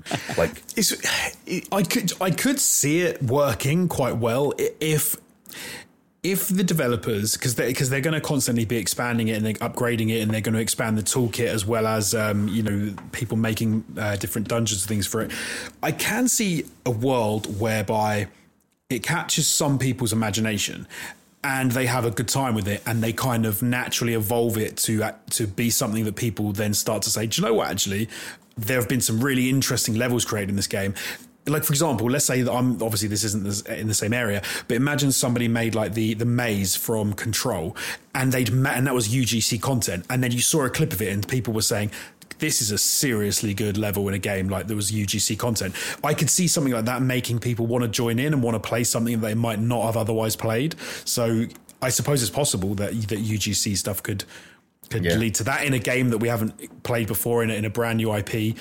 I, I just Yeah. think it's kind of unlikely that it's going to get to that point. I think your argument would have helped had you not picked one of the best sequences out of any video game ever as your example. no, I was, I was just trying to think of something like a, a specific level where people are like, "Damn, that's good." Like, Yeah, I really want to play. Like honestly, if there was a level that was like, oh, this is Ashtray Maze quality, I'd be like, yeah, I'll I'll try that. But again, Yes. it goes back to the thing of like, I watched that trailer and I was like, you can't make the ashtray maze because everyone's using the same tools, which Yeah. is I'm moving around this, you know, this cube 3D base cursor around and choosing which tile I put a generic enemy on. You can't Yeah. explore that much within that. Yeah. No, Yeah, yeah. you're right. It is is very limited. I mean, I suppose it could lead to some interesting things in this sort of social media world, which is whereby you have uh, a little bit of a viral hit of a certain maze that um, they get uh, streamers to play effectively and to kind and it goes viral in the sense of they go i've done this level and i got this time and then people watch it and a big streamer does it and they're like i want to play that too I've just remembered something. What? what's up mate Spent all this time talking about Doom. Doom had this. Do you remember Snap Map? Yeah, yeah. Snap maps, Doom 2016 had an and in-game never map really editor. took off. Yeah, maps created through Snap Map available for all platform. You could uh, create your own maps from uh, scratch, um, placing Oh, objects, okay. objects, logic, and demons in rooms. Um, there were industrial and UAC modules, gameplay similar to the campaign and multiplayer modes. Um, that's quite included funny man. various So features from the campaign, including Yeah, the weapon no, wheel. right. And you had the ability to create a chronological level list. You could insert music from um, from across the game. Like So that- what Doom should have done is they should have taken out all the single player content because then that would have meant that the only thing to do was to have UGC yeah, because that's that's an interesting question. Like, if Doom had come out and at the same time there'd been a fifteen dollar version of Doom that was just Doom Snap Map, would anyone have bought Doom Snap Map to just play the user generated levels of Doom? Interesting Probably question. not. And that's a game that plays as well as Doom did. which- Yeah. Okay. Fair. Fair. Fair. I think I think you guys have nailed it on that one. It's, it's, it's, funny as well because even thinking about things like Far Cry, Far Cry Arcade, which had you know all the assets of like Ubisoft to, that you could play with, and I remember looking at that and playing with it and, and thinking, wow, this is amazing. I'm going to make this and I'm going to make that, and I never made shit all. Yeah. And it was, and I don't remember anyone telling me how amazing Far Cry Arcade was. Jonesy, you just got to you just got to keep at it. Okay, I've I've still got my map that I'm making on my uh, Warcraft three uh, map editor. So you know, it it take it's like a, it's like a fine wine. It's a vintage. Okay, it takes time. Do you know what one of the best implementations of um, of UGC kind of content I saw not the, in a game most recently that I still barely touched was um, Riders Republic, when the ability to effectively do a race. Uh, and record it as you were doing it, and then go back afterwards and edit it, um, you know, to just sort of tweak it. What I thought was a great implementation of a way to use that world Oh, right, and make yeah. UGC content, and it worked very well. And they had it, and it was it was a good way to do it. But again, I did it a few times and then You know, barely touched it. so there's two pieces of UGC content that I want to talk about. The first one is the most the most famous one, just Dota 2. That was that was UGC baby. Oh yeah. But like okay, it's a bit of a joke because I love Dota. But um I I think maybe one of the better ones is Trackmania. Yeah. Trackmania is just like fucking cool, man. Trackmania is awesome. And and I like- think we should talk about Trackmania more often on this podcast, to be honest. we should play Trackmania more often. I- uh, Trackmania uh, SS streams.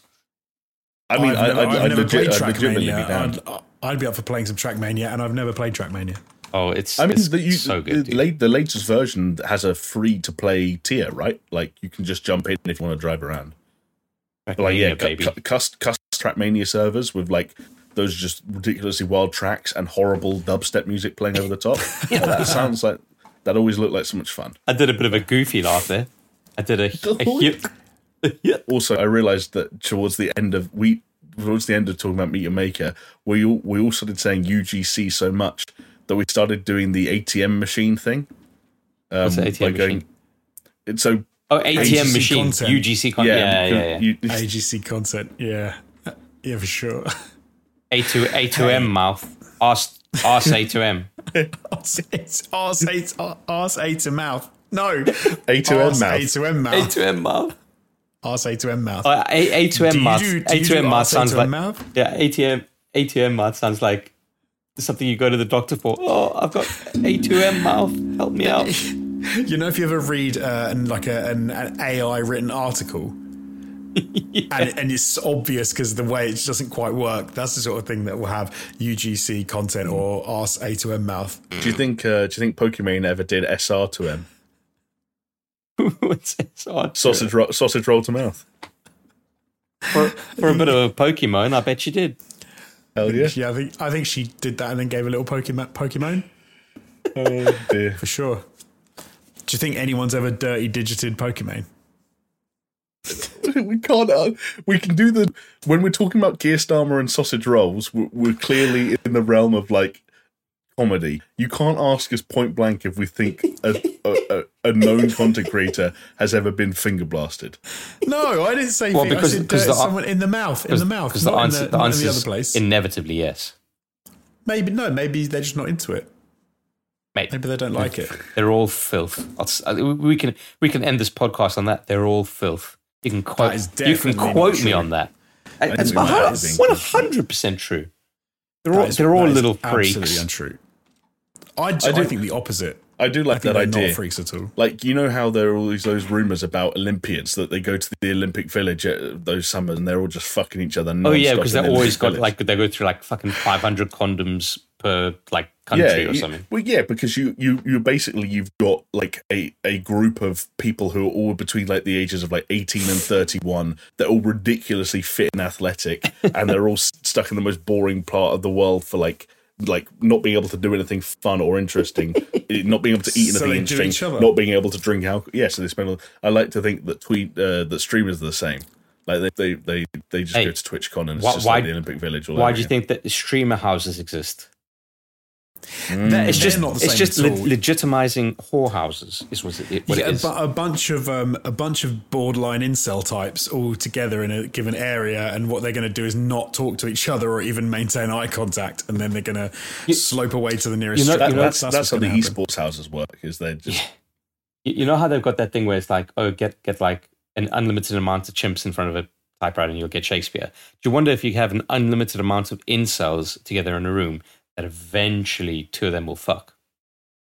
Yes, and if you mean how unli- if you mean unlimited in the in the I've been listening to a lot of people talk about infinity a lot, and if you mean it in a literal sense, then yes. Not just that, but it will happen over and over and over again, and un- an unlimited number of times. it will happen infinite number of times. Yeah. Yes. So there, we've solved that one. We've solved that universal riddle.